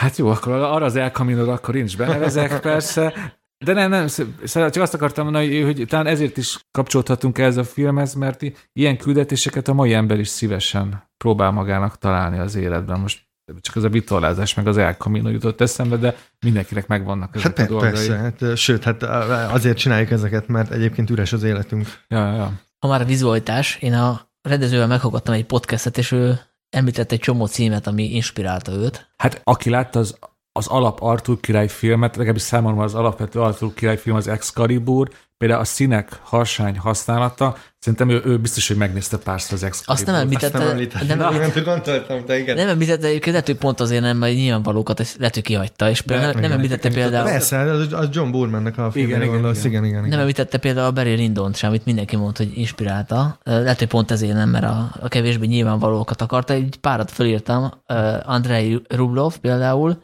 igen. Az ördögök, Ken Russellnek a filmje, nem tudom, hogy hm, láttátok-e. Ezt még nem láttam. Én sem sajnos. Ugye azt, azt említette, hogy azért, mert az is egy ilyen elég ilyen low budget, Igen. tehát kevés pénzből készült, és ilyen nagyon ilyen stilizált díszleteken, néha, hogy festett háttérre oldották meg, és ettől ugye a történet, az ördögök az nem akar modernista lenni, de ettől, hogy ilyen, ilyen díszletek vannak, ettől annak tűnik, és a, ilyen uh-huh. egy picit a, a Green Knight is, hogy az is az is ilyen stilizált. Említette a dűnét is, a nincs félét, a kosztümök miatt, tehát nem, a, nem, nem más miatt. Említette a vilót, szerintem azért az elég nyilvánvaló. Igen, igen, igen. Említette a Kenneth Branagh-nak az ötödik Henrikét, ezeket általában főleg a díszletek miatt, vagy a, a plánozás, vagy a stilizáció miatt, a Prospero könyveit, a Greenaway-től. Ez például azért, mert ott nagyon sokszor látni, hogy a, hogy a vásznon megjelennek ilyen szövegek, tehát hogy konkrétan a textúrák, hogy a lexikonok szövege, és elmondta, hogy a, a Green Knight kedvéért is csináltatott rengeteg ilyen, tehát komplet ilyen lexikon szövegeket művészekkel, történészekkel. És ugye látszik is, hogy ezek így mennek néha így a, a vásznon, csak hát nem akarta túltolni egyből, és kevesebb van benne, mint a Greenaway-nél. Akkor a Bram Stoker's Dracula, ugye a Coppolának a 90-es film, amelyik nekem is nagy kedvencem, szerintem zseniális az a film, tehát abban olyan képi megoldások vannak, hogy hihetetlen. És például van egy ilyen konkrét hatás, amit egy, egy konkrét utalás, illetve nem utalás, hanem egy eszköz, amit átvett, hogy amikor van ez a rész, ahol a Gavin eljut egy ilyen, nem kastélyba, de egy ilyen elhagyott házba, és ott jön valaki szembe, azt hiszem egy nő, Igen akkor ő nem gyalogjon, hanem ráteszik egy ilyen kocsira, és olyan, mint egy ilyen szellem közeledne felé. Igen, igen, tehát egy nyilvánvaló trükk, és mégis hatásos. És szerintem az egy vicc, vicc is a, a filmben, nem? Tehát ilyen vicces kikacsintás, hogy, hogy jövünk egy ilyen kísérletett filmes klisével. De hatásos. Hatásos, persze. Én akkor nem azt éreztem, hogy hú, most látok egy klisés, hanem, klisét, hanem egy kicsit olyan hátborzongató volt. Akkor említettem még Erik Romertől a Percival lovagot, a zuhanás Tarsem Singtől, az másik nagy kedvencem nekem is. Ámos vagy legendáját, ezt részben a lefejezések miatt is, mert ott is nagyon sok lefejezés van, és ott is meg, a, meg úgy lovagol ki a... Hát igen, konkrétan igen, a hóna alá csapja igen. a fejét. Nem. És ezt, ezt a hasonló trükkel oldották meg. Illetve egy, ez érdekes volt nagyon, ez már a forgatás alatt látta, az a cím, hogy a Sötét Kristály, az ellenállás kora. Ugye a Sötét Kristály ez egy, egy filmadaptáció volt, és ez egy ez egy Netflixes sorozat, amit az alapján készítettek, és gyakorlatilag visszhang nélkül maradt, és neki nagyon tetszett. Ebben is ilyen praktikus trükkök vannak, bábuk, stb. Úgyhogy millió inspiráció van, és abszolút meglátszik, hogy, hogy iszonyú sokat agyaltak ezen a képi világon. Talán az még érdekes lehet a filmről, hogy, hogy most a, a sláger téma ugye a karantén időszak, ugye e, ez a film is megy a 2020 elején, jött Igen. volna alapból a mozikba. Ugye bemutató elmaradt, de Lóri nem azt tette, hogy ott hagyta a dobozba a filmet, hanem így elkezdett kicsit gondolkozni rajta, és rájött, hogy az, amit ő végső vágatnak hit, az alapkölteménynek ez a két alapgondolata, hogy a lovagi eszmények, bajtársiasság, hősiesség, ezek mégse annyira vannak benne hangsúlyosan, mint ahogy ő is szerette volna, ezért újra vágta a karantén időszak alatt, és egy kicsit hosszabb lett, és szerintem ezek most jobban kiviláglanak belőle. Ez is érdekes, hogy a karantén időszak mit adott hozzá ja, ez a filmhez, mert azért tényleg ez, ez ilyen két óra plusz ez a film. Igen, azt hiszem kettőre nyolc perc, szóval ez nem, nem egy rövid film, de én nem éreztem sehol, hogy, hogy ez hát igen. Lenne. Szóval nem, nem, nem, nem ilyen vágtató tempója van, hanem hogy poroszkál, nem? Hát igen, mert ugye utazunk a őssel, aki ugye lovon, és utána egy gyalog közlekedik, éjszakra tart, ugye a, a Skót felföldön járunk, azt ugye látjuk, de hát ez mondjuk a, ugye a filmből magában nem derül ki, csak hogy éjszakra megy. És van egy ilyen utazó, egy ilyen road movie hangulata is, tehát Nagyon. középkori road movie nyilván. De én ezt imádtam, szóval én nagyon szeretem. És ugye egyébként epizódikus a film, tehát hogy, hogy tényleg eljut X-ből Y-ba, és ott történik És fejezet címek is vannak. És fejezet címek is vannak, el is van határolva, és ezek nyilván, hogyha elkezdenénk elemezni, hogy ez milyen, milyen erényeket, meg mire utal, tehát nyilván ezek így szépen megvannak, de, de nagyon izgalmasak, tehát hogy, hogy tényleg olyan szituációkba keveredik, amik szerintem nagyon izgalmasak. Egy kérdés, hát ha meg lesz spoiler nélkül válaszolni. És a Vikander két szerepben látszik, ami, amire én nem jöttem rá, csak a film után. Ugye ő az elején a... Hogy értve? Hogy hát nem tűnt fel, az, hogy ugyanaz a színész. Nem, nem tűnt fel, hogy ez ugyanaz a nő? Nem. nekem, nekem feltűnt, hogy ott meg, megkövezlek minket. Szóval ő játsza a főszereplőnek a, a kvázi barátnőjét az elején, aki szerintem egy bordéba dolgozik. Igen. És aztán a, a Joel Edgerton által alakított Nemes, úr, nemes úrnak úr. a feleségét, vagy szeretőjét. Tehát, hogy erre mi szükség volt, az kiderül? Hát szerintem ez, ez szintén egy próba. Ha hát, én jól észreveszük Hát nem, nem, nem, hát az is egy próba, és te elbuktál, de, de ugye magának a lovagnak, ugye ez egy fontos elem, hogy a, hogy miért, miért kell hát az, az erényesség, hát az erényessége van próbára téve ott a kastélyban. Világos, de miért kell ugyanaz a színész? Mert abban a nőbe szerelmes. Így van. Tehát én, én nekem ez nem okozott problémát. Nem, tehát, hogy hát meg eleve ez hozzáadott a film misztikus hangulatához is, hogy nem, hogy, hogy nem minden magától értetődő egy 21. századi embernek, hogy lát valamit a 14. századból, meglevett csodák vannak. Én ezzel tudtam menni simán. És ugye egy olyan csodát hajt végre a, a nő, hogy csinál róla egy dagerotípiát, amit én imádtam. Ez, ez kurva ötlet. Igen. ja, egyébként a színészek tök jók voltak, ugye a Sean Harris már említettük a király szerepébe, Joel Edgerton is kurva jó, és hát a legjobb az természetesen a Barry Keoghan. Igen, igen, ő, őt én nagyon csípem. Aki ugye az egy szarvas meggyilkolásában a pszichopata fiú, és tényleg minden, minden egyes filmében elképesztően creepy. Igen, és én úgy képzelem, hogyha így söröznél vele egy teljesen nem creepy ember, de hogy tényleg iszonyat valahogy van az arcában valami nagyon ilyen fura. De tényleg egy a film is így, így kb. már az első mondatán, ami meg, kb. megkérdezi, hogy hova mész. Igen, és már akkor tudod, tudod, hogy ebből igen. csak rosszul jöhetsz ki. Igen, én így el, elmennék mellette, hogy nincs aprom, bocs. Amúgy a rendező szerint, ha már így arhaikus versus aktuális magyarázatok, ő ebbe a filmbe azért azt is bele akarta rakni, hogy ember és a természet harca, és hogy mit teszünk mi a természettel. Egyébként érdekes, hogy ezt mondod, mert, mert én, amikor megjelent a zöld lovag, aki ugye, hát most az egy kicsit spoiler, de úgy néz ki, mint egy fa. Hát szerintem ez a trailerben is kiderül. Mindegy. Én nekem eszembe jutott, hogy itt az, hogy ugye ő hagyja, hogy rácsapjunk, és vissza fog Jó, csapni. csak ez egy csapda, hogy engedi. Értem, csak hogy ez nagyon rímel egyébként arra, amit most teszünk jelenleg a Földdel. Tehát, hogy ugye ez a zöld lovag, meg ez a zöld, ugye van is egy monológ a zöld Igen. színről, hogy az így átveszi az uralmat. Én, én, én, én gondolkoztam benne, hogy azért itt van egy kis öko vonal. Hát a rendező ezt tudatosan. Akkor jó, jó. Csak hát, én már azon gondolkoztam, hogy ezt már biztos én gondolom túl, jaj, nem, hogy, nem, hogy, nem. Ez a, hogy maga ez a csapda helyzet is hát olyan, mint a, szerint... amiben mi élünk jelenleg, hogy éppen oda csaptunk a földnek, és most csap vissza. Egyrészt ugye van tényleg Elise Vikandernek a zöld színről a monológia, másrészt éppen van egy totál kép a filmben, amikor csak ellovagol, és én nagyon hangsúlyosan látjuk, hogy vágják az erdőt. Nem hmm. emlékeztek, milyen tarvágás? De, de igen, igen. Ott igen, azért igen. azért Lóri eléggé ráerősít, hogy itt. Na igen, az igaz hogy itt épp a természetet pusztítják, és a természet éppen ravasz bosszút áll rajtunk. Zoli, milyen volt a film laptopon? Hát nem laptopon néztem, azért, hanem egy, egy nagy, nagy tévén.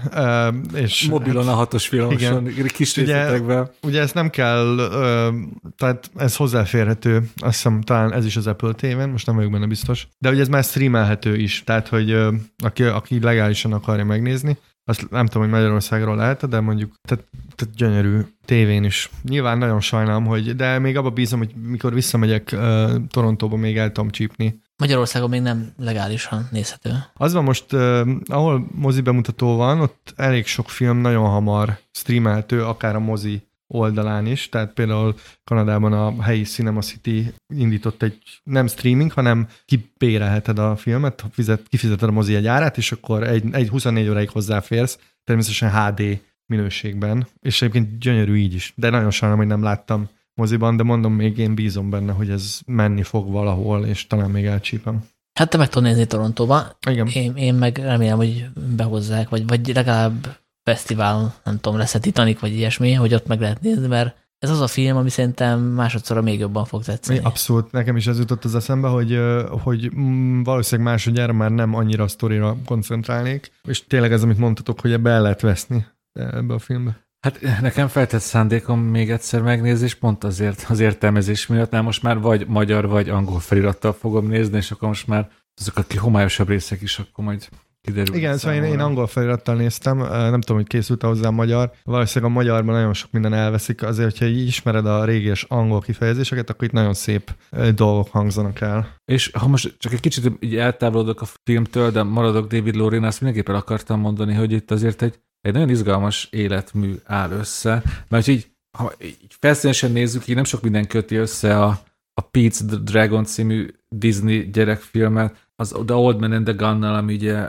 arról szól, hogy a, a szerid rabló még utoljára elmegy egyet bankot rabolni, és ezzel, ezzel a középkori fantazival, és ezen gondolkoztam, hogy itt mindenhol tényleg a, a mítoszról szól, nem? Hogy, hogy, hogy mi a modern ember mit kezd a mítosszal, ez az egész megmagyaráztatlan világgal, csodákkal. Egy, egyrészt ez benne van, a másik szerintem ezek mind nagyon izgalmas, elbukó, vagy elbukónak látszó hősök, akik valójában mégsem buknak el, hanem egy, egy nagyon különös utat járnak be. Szerintem ez, ez még a szellemes filmére is igaz. Akkor ahol... egy spirituális road movie, nem? Igen, igen, ez jó, jó. Egyébként a következő filmje, amit a Disneynek készít, az a Pán Péter. Hát a, a, nagyon hát beleillik, tessék, igen, igen, beleillik nagyon igen. ebbe a képbe. És mondom, ez most, de én nagy rajongó vagyok a, a Pita sárkánynak, és ezt mindig kihangsúlyozom, mert mindig az ember meglátja a poszterét, ez egy bugyuta gyerekfilm, gyerekfilm, de felnőtteknek is nagyon-nagyon-nagyon élvezhető, az is éppen Robert Redford, és persze az erdei sárkány, azt mindenkinek nagyon ajánlom, hogy, hogy tényleg David Lurie-tól azt is fedezze fel, ne csak a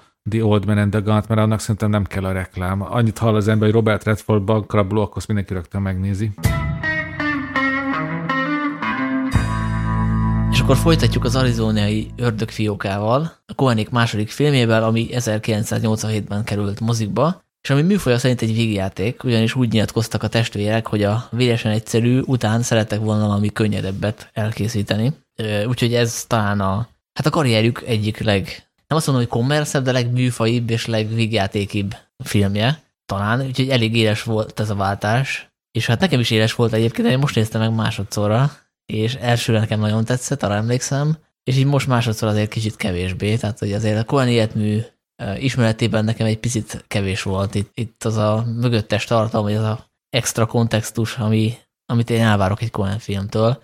Ö, nektek ez most hanyadik megtekintés volt? Nekem a sokadik, mégpedig nagyon érdekes dolog miatt, ugyanis amikor én általános iskolás voltam, ilyen másodikos, harmadikos, tehát ez 89-90 környéke, akkor érkezett az egyik osztálytársamhoz Bécsből egy akai videomagnó, és tudjátok, akkor még úgy ment, hogy így random kerültek VHS kazetták, random párosítva filmek, és valaki úgy gondolta, hogy a, az Arizona Ördögfiók az egy ilyen vígjáték, amit mondtál, és ez rákerült egy ilyen uh, hongkongi vígjáték után, és ezt így megnéztük nagyon sokszor akkor, mert hogy vicces filmnek tartottuk, bár én akkor is egy kicsit féltem a motoros embertől, de hogy ezek maradtak meg, hogy nagyon fura a zenéje, John Goodmanék ordibálnak, bébik mászkálnak, és van ez a nagyon creepy para motoros ember, aki félelmetes. És aztán, aztán nyilván, amikor már a Koenéket ismertem, akkor újra néztem, és nagyon meglepődtem, hogy ez a film azért teljesen más, mint ahogy én ezt annó fogyasztottam, mint egy ilyen vígjáték. És egyébként láttam pár éve moziban, de már nem emlékszem, hogy miért. Talán volt ilyen Cohen vetítés sorozat, én úgy emlékszem, mert akkor láttam a Nagy Lebowski-t is, és most uh, megnéztem a múlt héten is, szóval nem számolom, de én nagy rajongója vagyok ennek a filmnek továbbra is, majd elmondom, hogy miért. Én most láttam először. Wow. wow.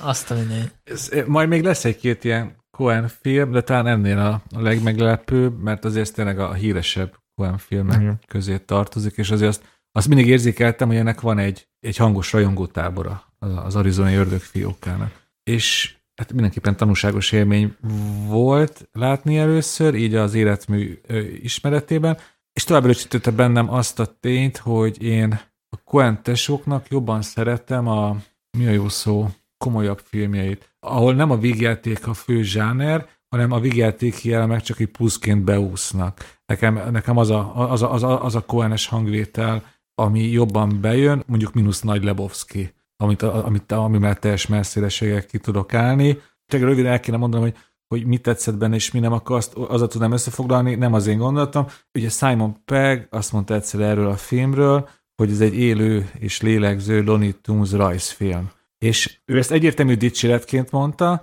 én az annyit tudnék hozzátenni, hogy igen, tényleg van ez a hatása, mint egy Looney Tunes rajzfilmnek, hogy megyek vele, nevetek minden, csak azok a rajzfilmek általában, nem tudom, négy-öt percesek? És addig ez a, ez a túlpörgetett rajzfilmes humor nagyon-nagyon működik, így ilyen másfél órás hozban én néha ezt már egyszerűen túl sűrűnek, ilyen ö, túl csapongónak éreztem az én ízlésemhez. Jó, egyetértek egyébként, de a sztoriról azért gyorsan egy pár szót. Ugye a főszereplő a Nicolas Cage által alakított Pitianer gangster, vagy hát milyen rabló, aki általában a szupermarketekre specializálódik. Úgy hívják, hogy Hi, nem tudom, így mondják el filmben. Hi. Hi. Hi. Mint a köztönös, ez egy poén. Igen, oh, hi. poén. Hi, igen. Mert hogy hi.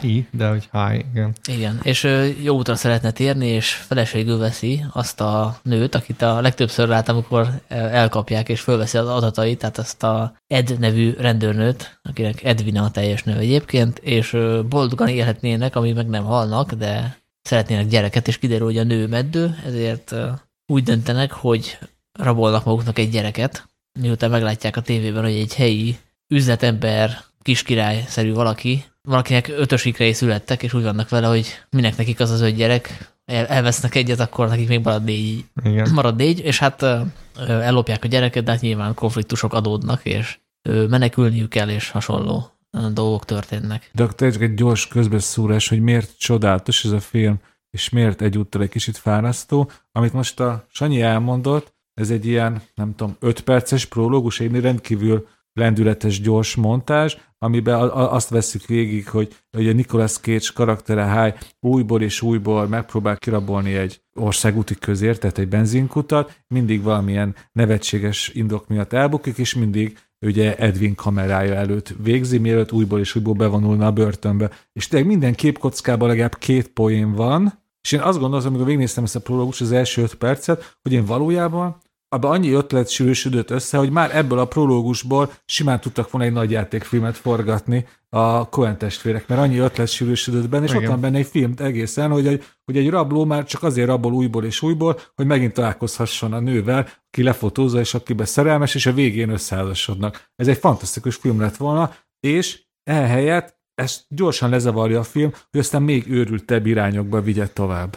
Hát igazából elspoilerezted, hogy én miért, miért szeretem nagyon ezt a filmet, oh, mert bocsánat. én nem olvastam ezt a nyilatkozatát a Simon Peggnek, de ez egyértelműen egy rajzfilm, ami meg van csinálva élőszereplősre, annyira túl van húzva, meg túl van pörgetve, és egyébként a legtipikusabb rajzfilmes klisék vannak benne, az üldözéstől kezdve, a, a, ahogy a, a két bankrabló haverja kitör a börtönből, meg ahogy ők ott viselkednek, még ez az egymás ordítás is megvan, és euh, én nagyon szeretem egyébként a Cohen fivéreknek a humorát, ami nem szokták velük kapcsolatba emlegetni, de szerintem még a legkomolyabb filmjeikben is van egy ilyen nagyon durván abszurd humor, és szerintem az életmű ismeretében ez a film azért érdekes, mert hogy itt nagyon, itt csak a humor van, és a nagyon töményen, és a, látszik, hogy ez, ez lecsavarva, hogy tér vissza egyébként, még akár egy No Country for Old Men-ben is, vagy egy ezek a, ezek a karakterek nagyon el vannak túlozva, rajzolva, karikírozva, ami egyébként jellemző rájuk, mindegyik filmükben van egy-két ilyen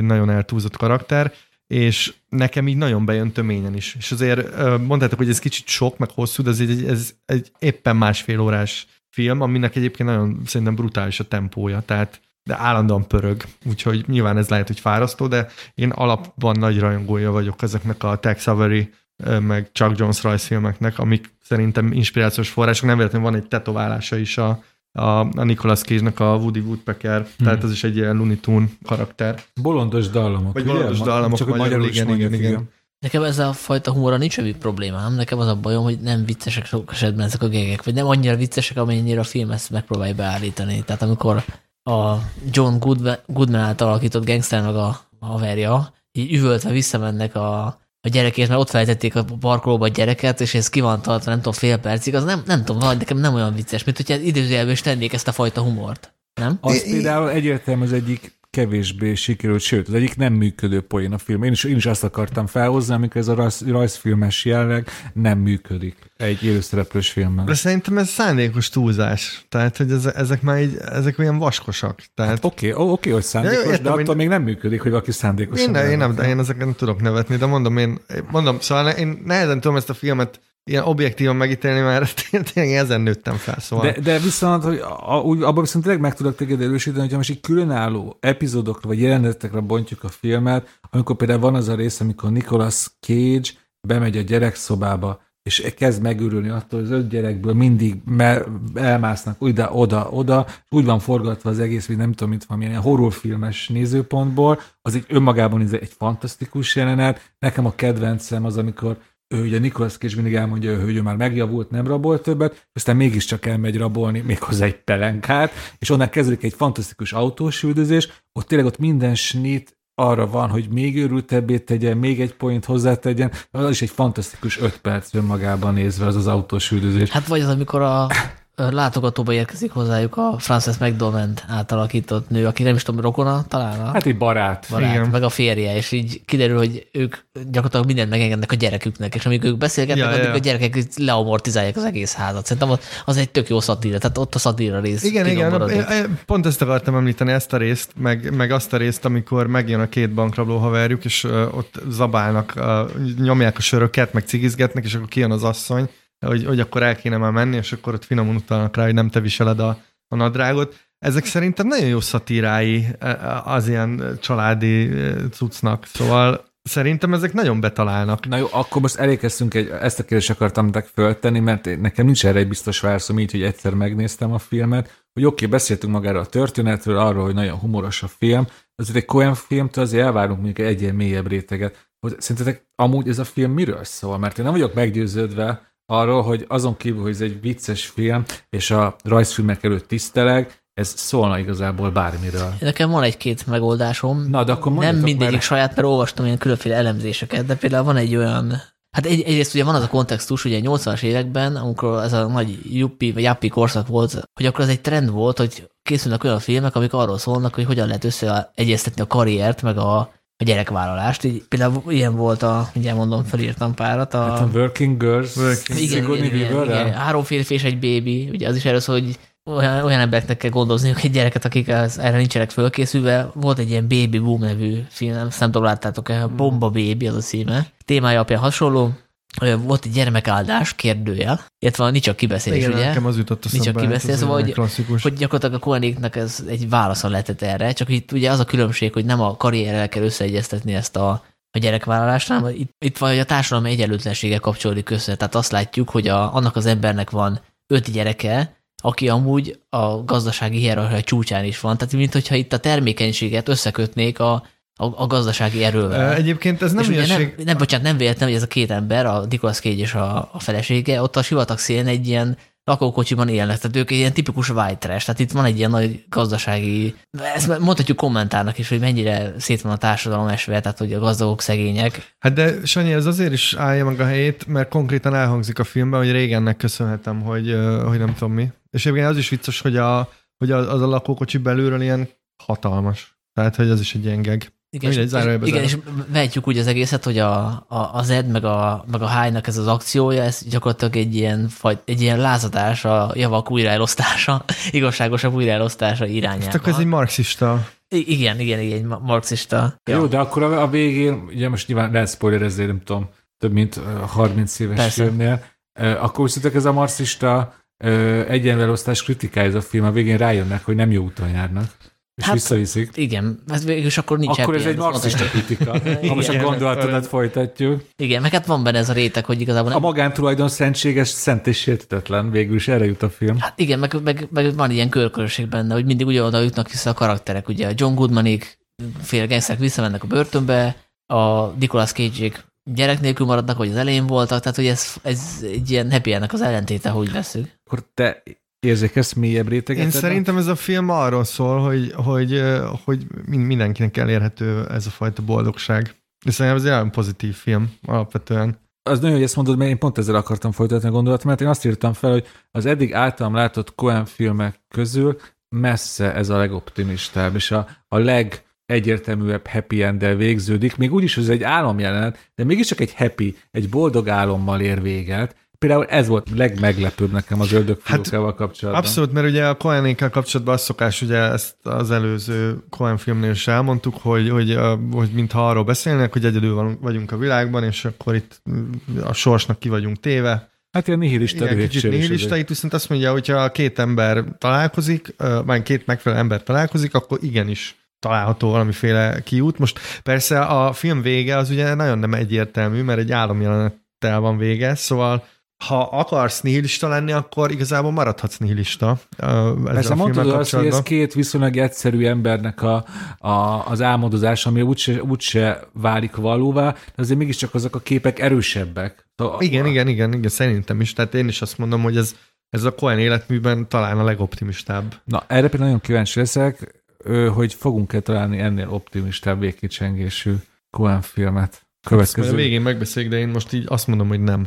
Egyébként lehet az egészet úgy értelmezni, hogy egy álom az egész, hogy Nicolas Cage figurájának az álma, mert, mert hogy ha innen nézzük, ugye látjuk az elején, hogy a börtönben ő sokat szeret álmodozni, meg elképzelni a jövőjét. Ugye ezt a apokalipszis lovasát is először az ő álmában igen, igen, ő, igen. ő álmában jelenik meg, és aztán a valóságban is. Tehát, hogyha innen nézzük, akkor lehet, hogy az egész film arról szól, hogy ő valahogy a, a, a konformizmussal, vagy az apasággá válással küzd, tehát hogy ezt megpróbálja magában elfogadni, ő ugye szeretne megállapodni, rendes életet élni, szakítani a bűnözéssel, ugye meg is házasodik, és gyereket vállalni, és ugye ez részben a, a feleségének, az Ednek a, a legnagyobb vágya, tehát ő az, aki nagyon szeretne gyereket, és ő ebben próbál partner lenni, de mintha ő nem lenne annyira lelkes, és vannak benne ilyen kétségek, és, és ebből a szempontból nézhetjük úgy ezt az apokalipszis lovasát is, mint hogy az ő Apassági frásza? Igen, tehát ugye az ő tudatanyának ilyen kivetülése, amit erősít az, hogy a, ennek a lovasnak, meg neki ugyanaz a tetoválása. Igen, igen, igen. Hát lehet vagy, egy ilyen árnyalak. Vagy például, amikor látjuk, hogy megszűnik a John Goodman meg a haverja a börtönből, akkor az egy olyan Ugye, ez, ez egy születés ez születés, Ezt akartam mondani, ez egy születés jelenet, mint hogyha a kéznek a tudat alattiából így megszületne ez a két figura, akik ugye szeretnék visszahúzni a régi életformába ők azok, akik nem mondják azt, hogy ne vállalj gyereket, de mégis próbálják visszahúzni. A lovas meg az egyenes nem akarja rabolni a gyereket. Tehát, hogy mint hogyha küzdene a, a, a kégy figurájában a, az a vágy, hogy, hogy legyek konformista, állapodjak meg egy családban, illetve, hogy éljem azt az életet, amit eddig éltem. De akkor ezt az elmélet szerint, hogyha ezt követjük, akkor a film utolsó öt perce az már álom az álomban, és akkor ezek szerint ez a Coen testvérek eredete. Hú, hát ennyi, ennyi, ennyire mélyen nem mentem be. Há, De egyébként, a, a, aki ezt az elméletet megszülte, az, azt is mondta, hogy azért is lehet ez hihető, mert hogy ugye itt a film elkanyarodik olyan irányokba, hogy vannak ilyen spagetti westernes elemek, ugye a lovas, mint hogy a Mad Max-ből jött volna előre, és azt tudjuk, hogy a, a Cage karakter ő szeret filmeket nézni, és azért ezekben gondolkozik, azért így jelenik meg ez az álom, mert hogy a filmekben gondolkodik. Ugye a Mad Max az egyértelmű, bárki, aki látja a lovas, az rögtön a Mel Gibson karaktere fog gondolni. A Spaghetti Western ott a legegyértelmű, amikor John Goodmanék mennek bankot rabolni, ugyanaz a, ugyanaz a földegírő kabát van rajta, mint a volt egyszer egy vadnyugatnak a, a gonosz devőin. És amúgy, ha már itt tényleg így, így Cohen univerzum, ezt nem csak az ilyen Cohen rajongók, de fogják észrevenni, hogy amikor John Goodmanék megszöknek és bemennek a benzinkúdra, akkor ugye pomárdéval kenik össze, és ezt már nagyon kíváncsi leszek majd, amikor eljutunk a ó, Brother Verardo, de szerintem az ugyanaz a fajta pomárdé. Ezt majd pár hónap múlva erre rá ez, fogok jönni. Ez egy, kettő, Igen? Uh, ahol Nicolas Cage dolgozik, már amikor szabadon van, egy Igen? ilyen acélüzem, ahol parkol egy kis bogár Igen? a parkolóban, és, és ki a kollégája? A, hát az a, Emmett Walsh. A, a Blood Simple. A Blood Simple-ből, aki egy bogárral jár, szóval azért itt ez Már, már a második filmben mondhatjuk univerzumot építettek. Ha meg a műfajt nézzük, akkor igazából ez nem egy rajzfilm, hanem olyan, mint a Jerry Zucker, ki a másik Zucker? Hát a Zaz, Zaz Igen, gondolsz. tehát az, az Asztiónak a filmé, ahol ugye parodizálnak különféle zsánereket, csak ugye nem a csupasz pisztolyvonulat, ahol egy filmet parodizálnak, hanem inkább a Top Secret, ahol többféle műfaj Igen. ad egymásnak ilyen rendezvút. Ugye itt is, ha megnézzük, akkor van spaghetti western, börtönfilm, melodráma, szatíra, thriller, posztapokalipszikus film, screwball, screwball comedy, tehát nem ennek majd magyar neve. Hát szerintem nincsen, ez, ez, ez ilyen, ilyen romantikus évődés, vagy nem tudom, ilyen, ilyen, nem tudom, erre nincsen jó magyar szó szerintem. Szóval nézhetjük így is, hogy ez a Koenék paródia film, csak erre akartam. Ja, igen, igen, igen, abszolút. Ez, ez, ez egy releváns értelmező. Amúgy az angol száz kritika, ahol ugye ez a általad említett screwball comedy, ez egy ilyen gyakori hivatkozás. Szóval szeretik az amerikaiak ezt egyszerűen egy screwball comedynek, a Coen testvérek screwball comedyének hívni. De ez, például, nem igaz. Hát, hát igen, szerintem Tehát se, a, a screwball comedyben egy nő, meg a férfi az abszolút főszereplő, és ők kezdetben nem szeretik egymást, meg civakodnak, jó, itt, itt, az, itt az első öt percben ezt le tudjuk, szóval igen, ez a hülyeség szerintem. Inkább beszéljünk az utolsó poénról. Szerintem arra érdemes kitérni, ugye a Nicolas Cage narrációával ér véget, ugye egy ilyen álom jelenet, és ugye elmondja a végén, hogy, hogy amit látunk, az, az, az nem valóság, de lehet, hogy majd valóság lesz valahol máshol, mondjuk Utahban. És ugye ez, ezt értitek ezt a poént? Ez, ez egy szokásos, ilyen abszurd ö, vicc. Amúgy pedig hát nyilvánvalóan melyik filmre utal ezzel, Zoli kedvenc filmére, ami két-három évvel később került a mozikba, Johnny Utah a főszereplője. ja, hát igen, talán, de azért ennyire nem hiszem, de...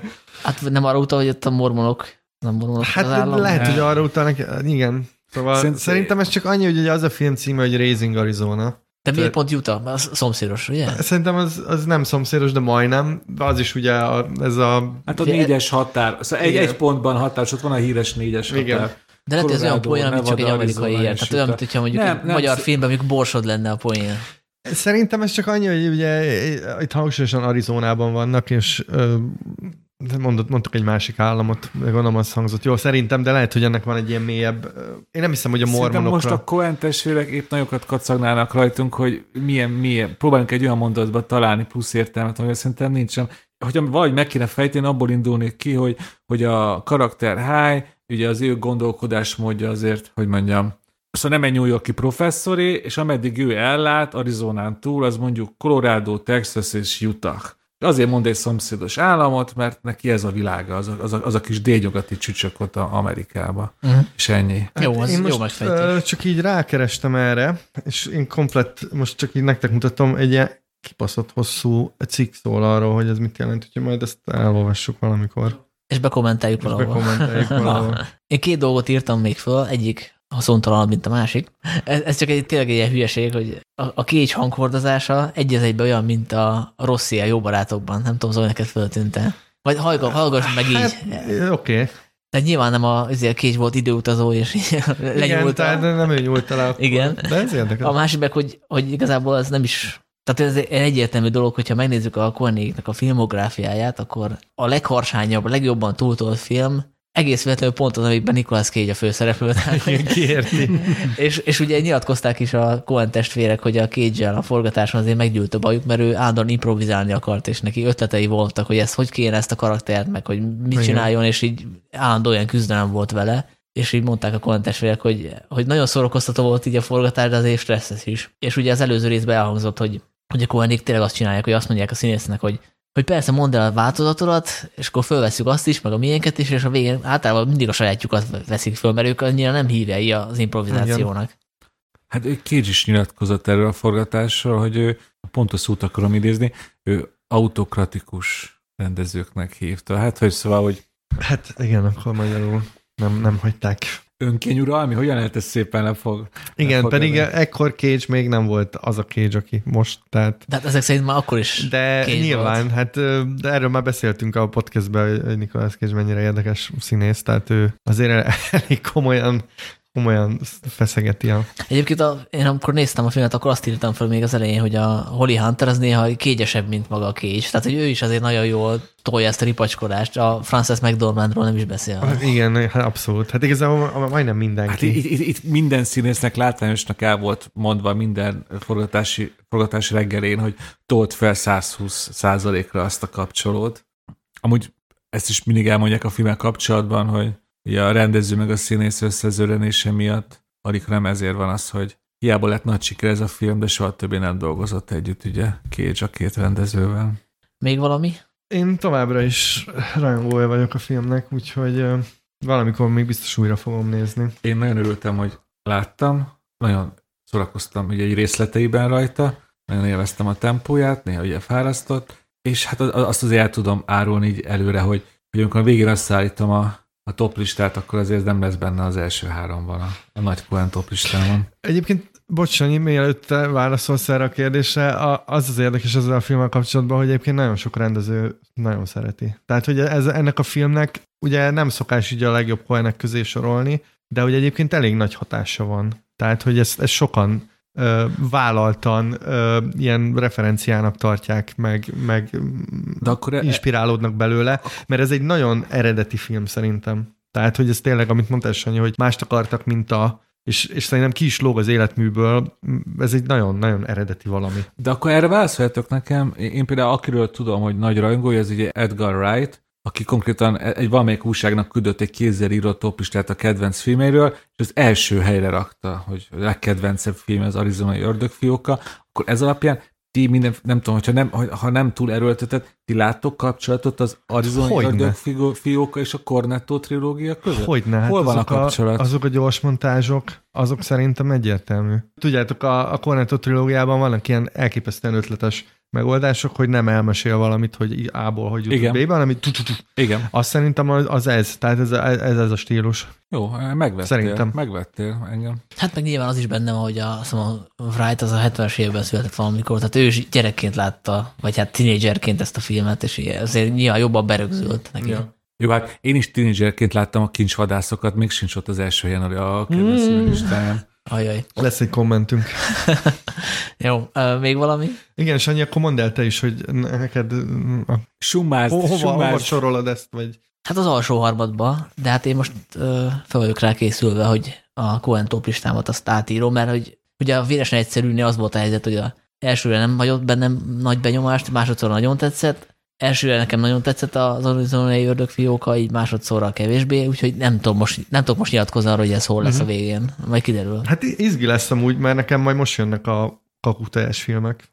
Hát nekem... De nem spoileredek. Hát akkor én annyit csak ha, talán ez, ez nem spoilerzés, hanem egy ilyen kept csinál a következő koánadáshoz, hogy nekem most az egyik legnagyobb kedvencem, amit, amit én nem, legalább már háromszor láttam, és most örömmel fogom, nem tudom, egyszerre is megnézni, hogy ez a halál kereszt útján. A Miller's Crossing, úgyhogy mindenki nézze meg, aki akarja követni az adást, de én is nagyon szeretem, de nekem lesznek később olyanok, amiket még nem láttam. Hoppá. Nekem is.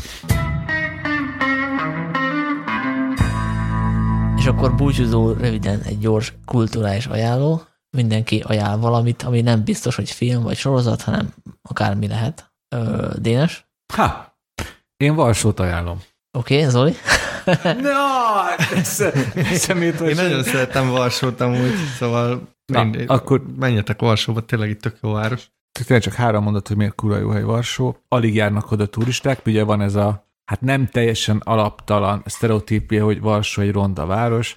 Ugye, hát ugye a háború miatt teljesen újraépítették, ez van egy ilyen kis négyzethálós újjáépített város hangulata. Mint New York? Hát ugye azt nem rombolták le 45-ben. Hát de ott Varsót, is ilyen négyzethálós az Hát jó, csak Varsóban olyan érződik azért a, a négyzethálós szerkezeten az a, az a kommunista városépítészet, de így viszont nincs elárasztva turistákkal, te lengyelek között lehetsz, kb. két évente megyek vissza, és mindig vannak új helyek, új sörök, új éttermek, amiket ki lehet próbálni.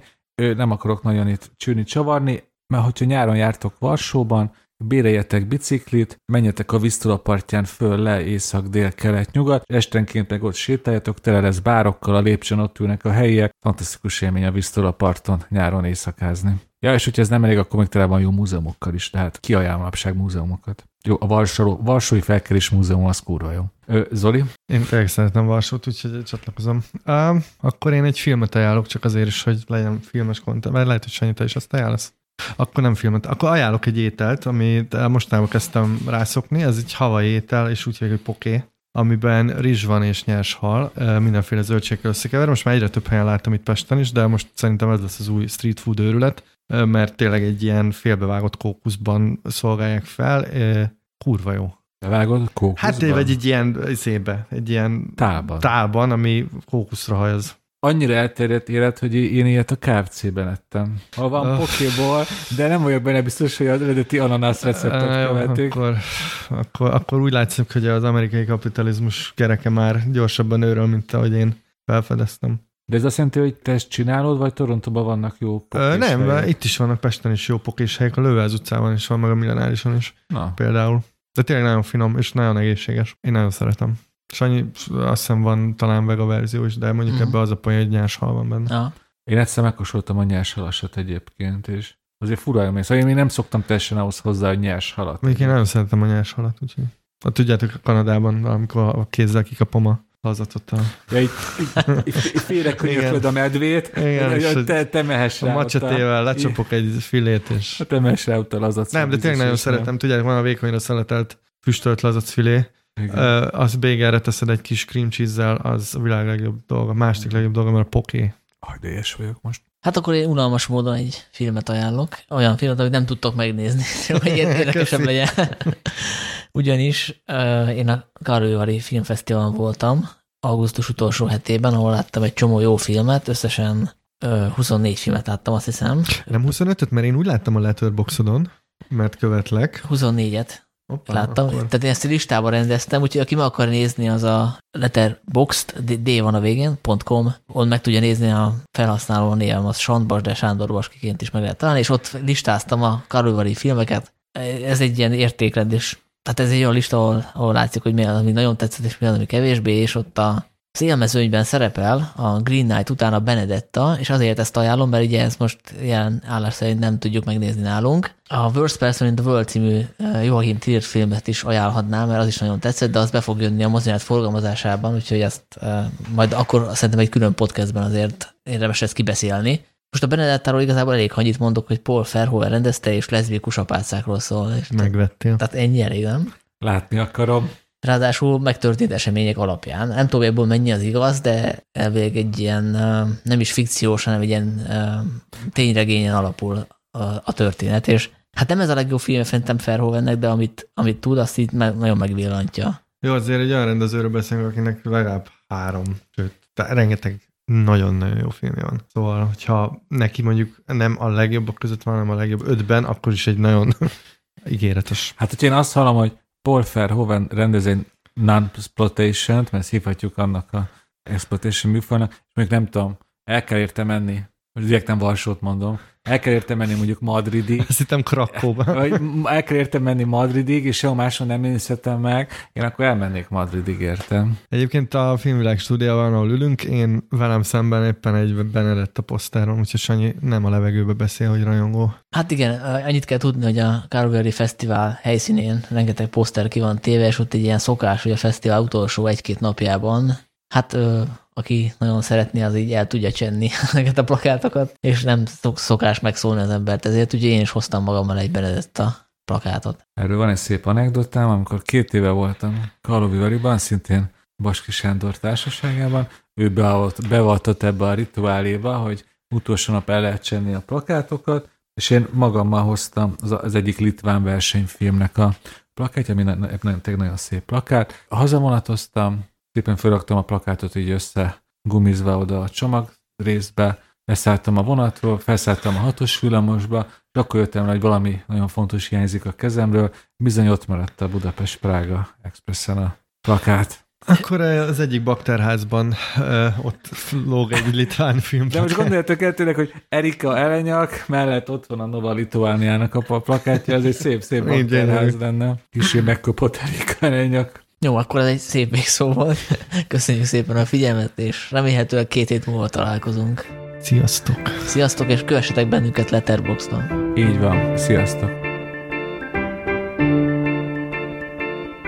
A Filmvilág podcastjét hallottátok. Ha még nem tettétek meg, kövessetek bennünket a Spotify-on, az iTunes-on, vagy bármelyik nagyobb podcast szolgáltatónál. Ha kérdésetek van, vagy témát ajánlanátok, küldhettek üzenetet a Filmvilág blogon, a Filmvilág folyarat Facebook oldalán, vagy a Filmvilág Podcast kukat gmail.com címre. Az encore.com per filmvilág oldalon keresztül küldhettek hangüzenetet, ami akár az adásba is bekerülhet. A Filmvilág havonta megjelenő folyamatát, és ezzel közvetve a podcastet a patreon.com per filmvilág címen tudjátok támogatni.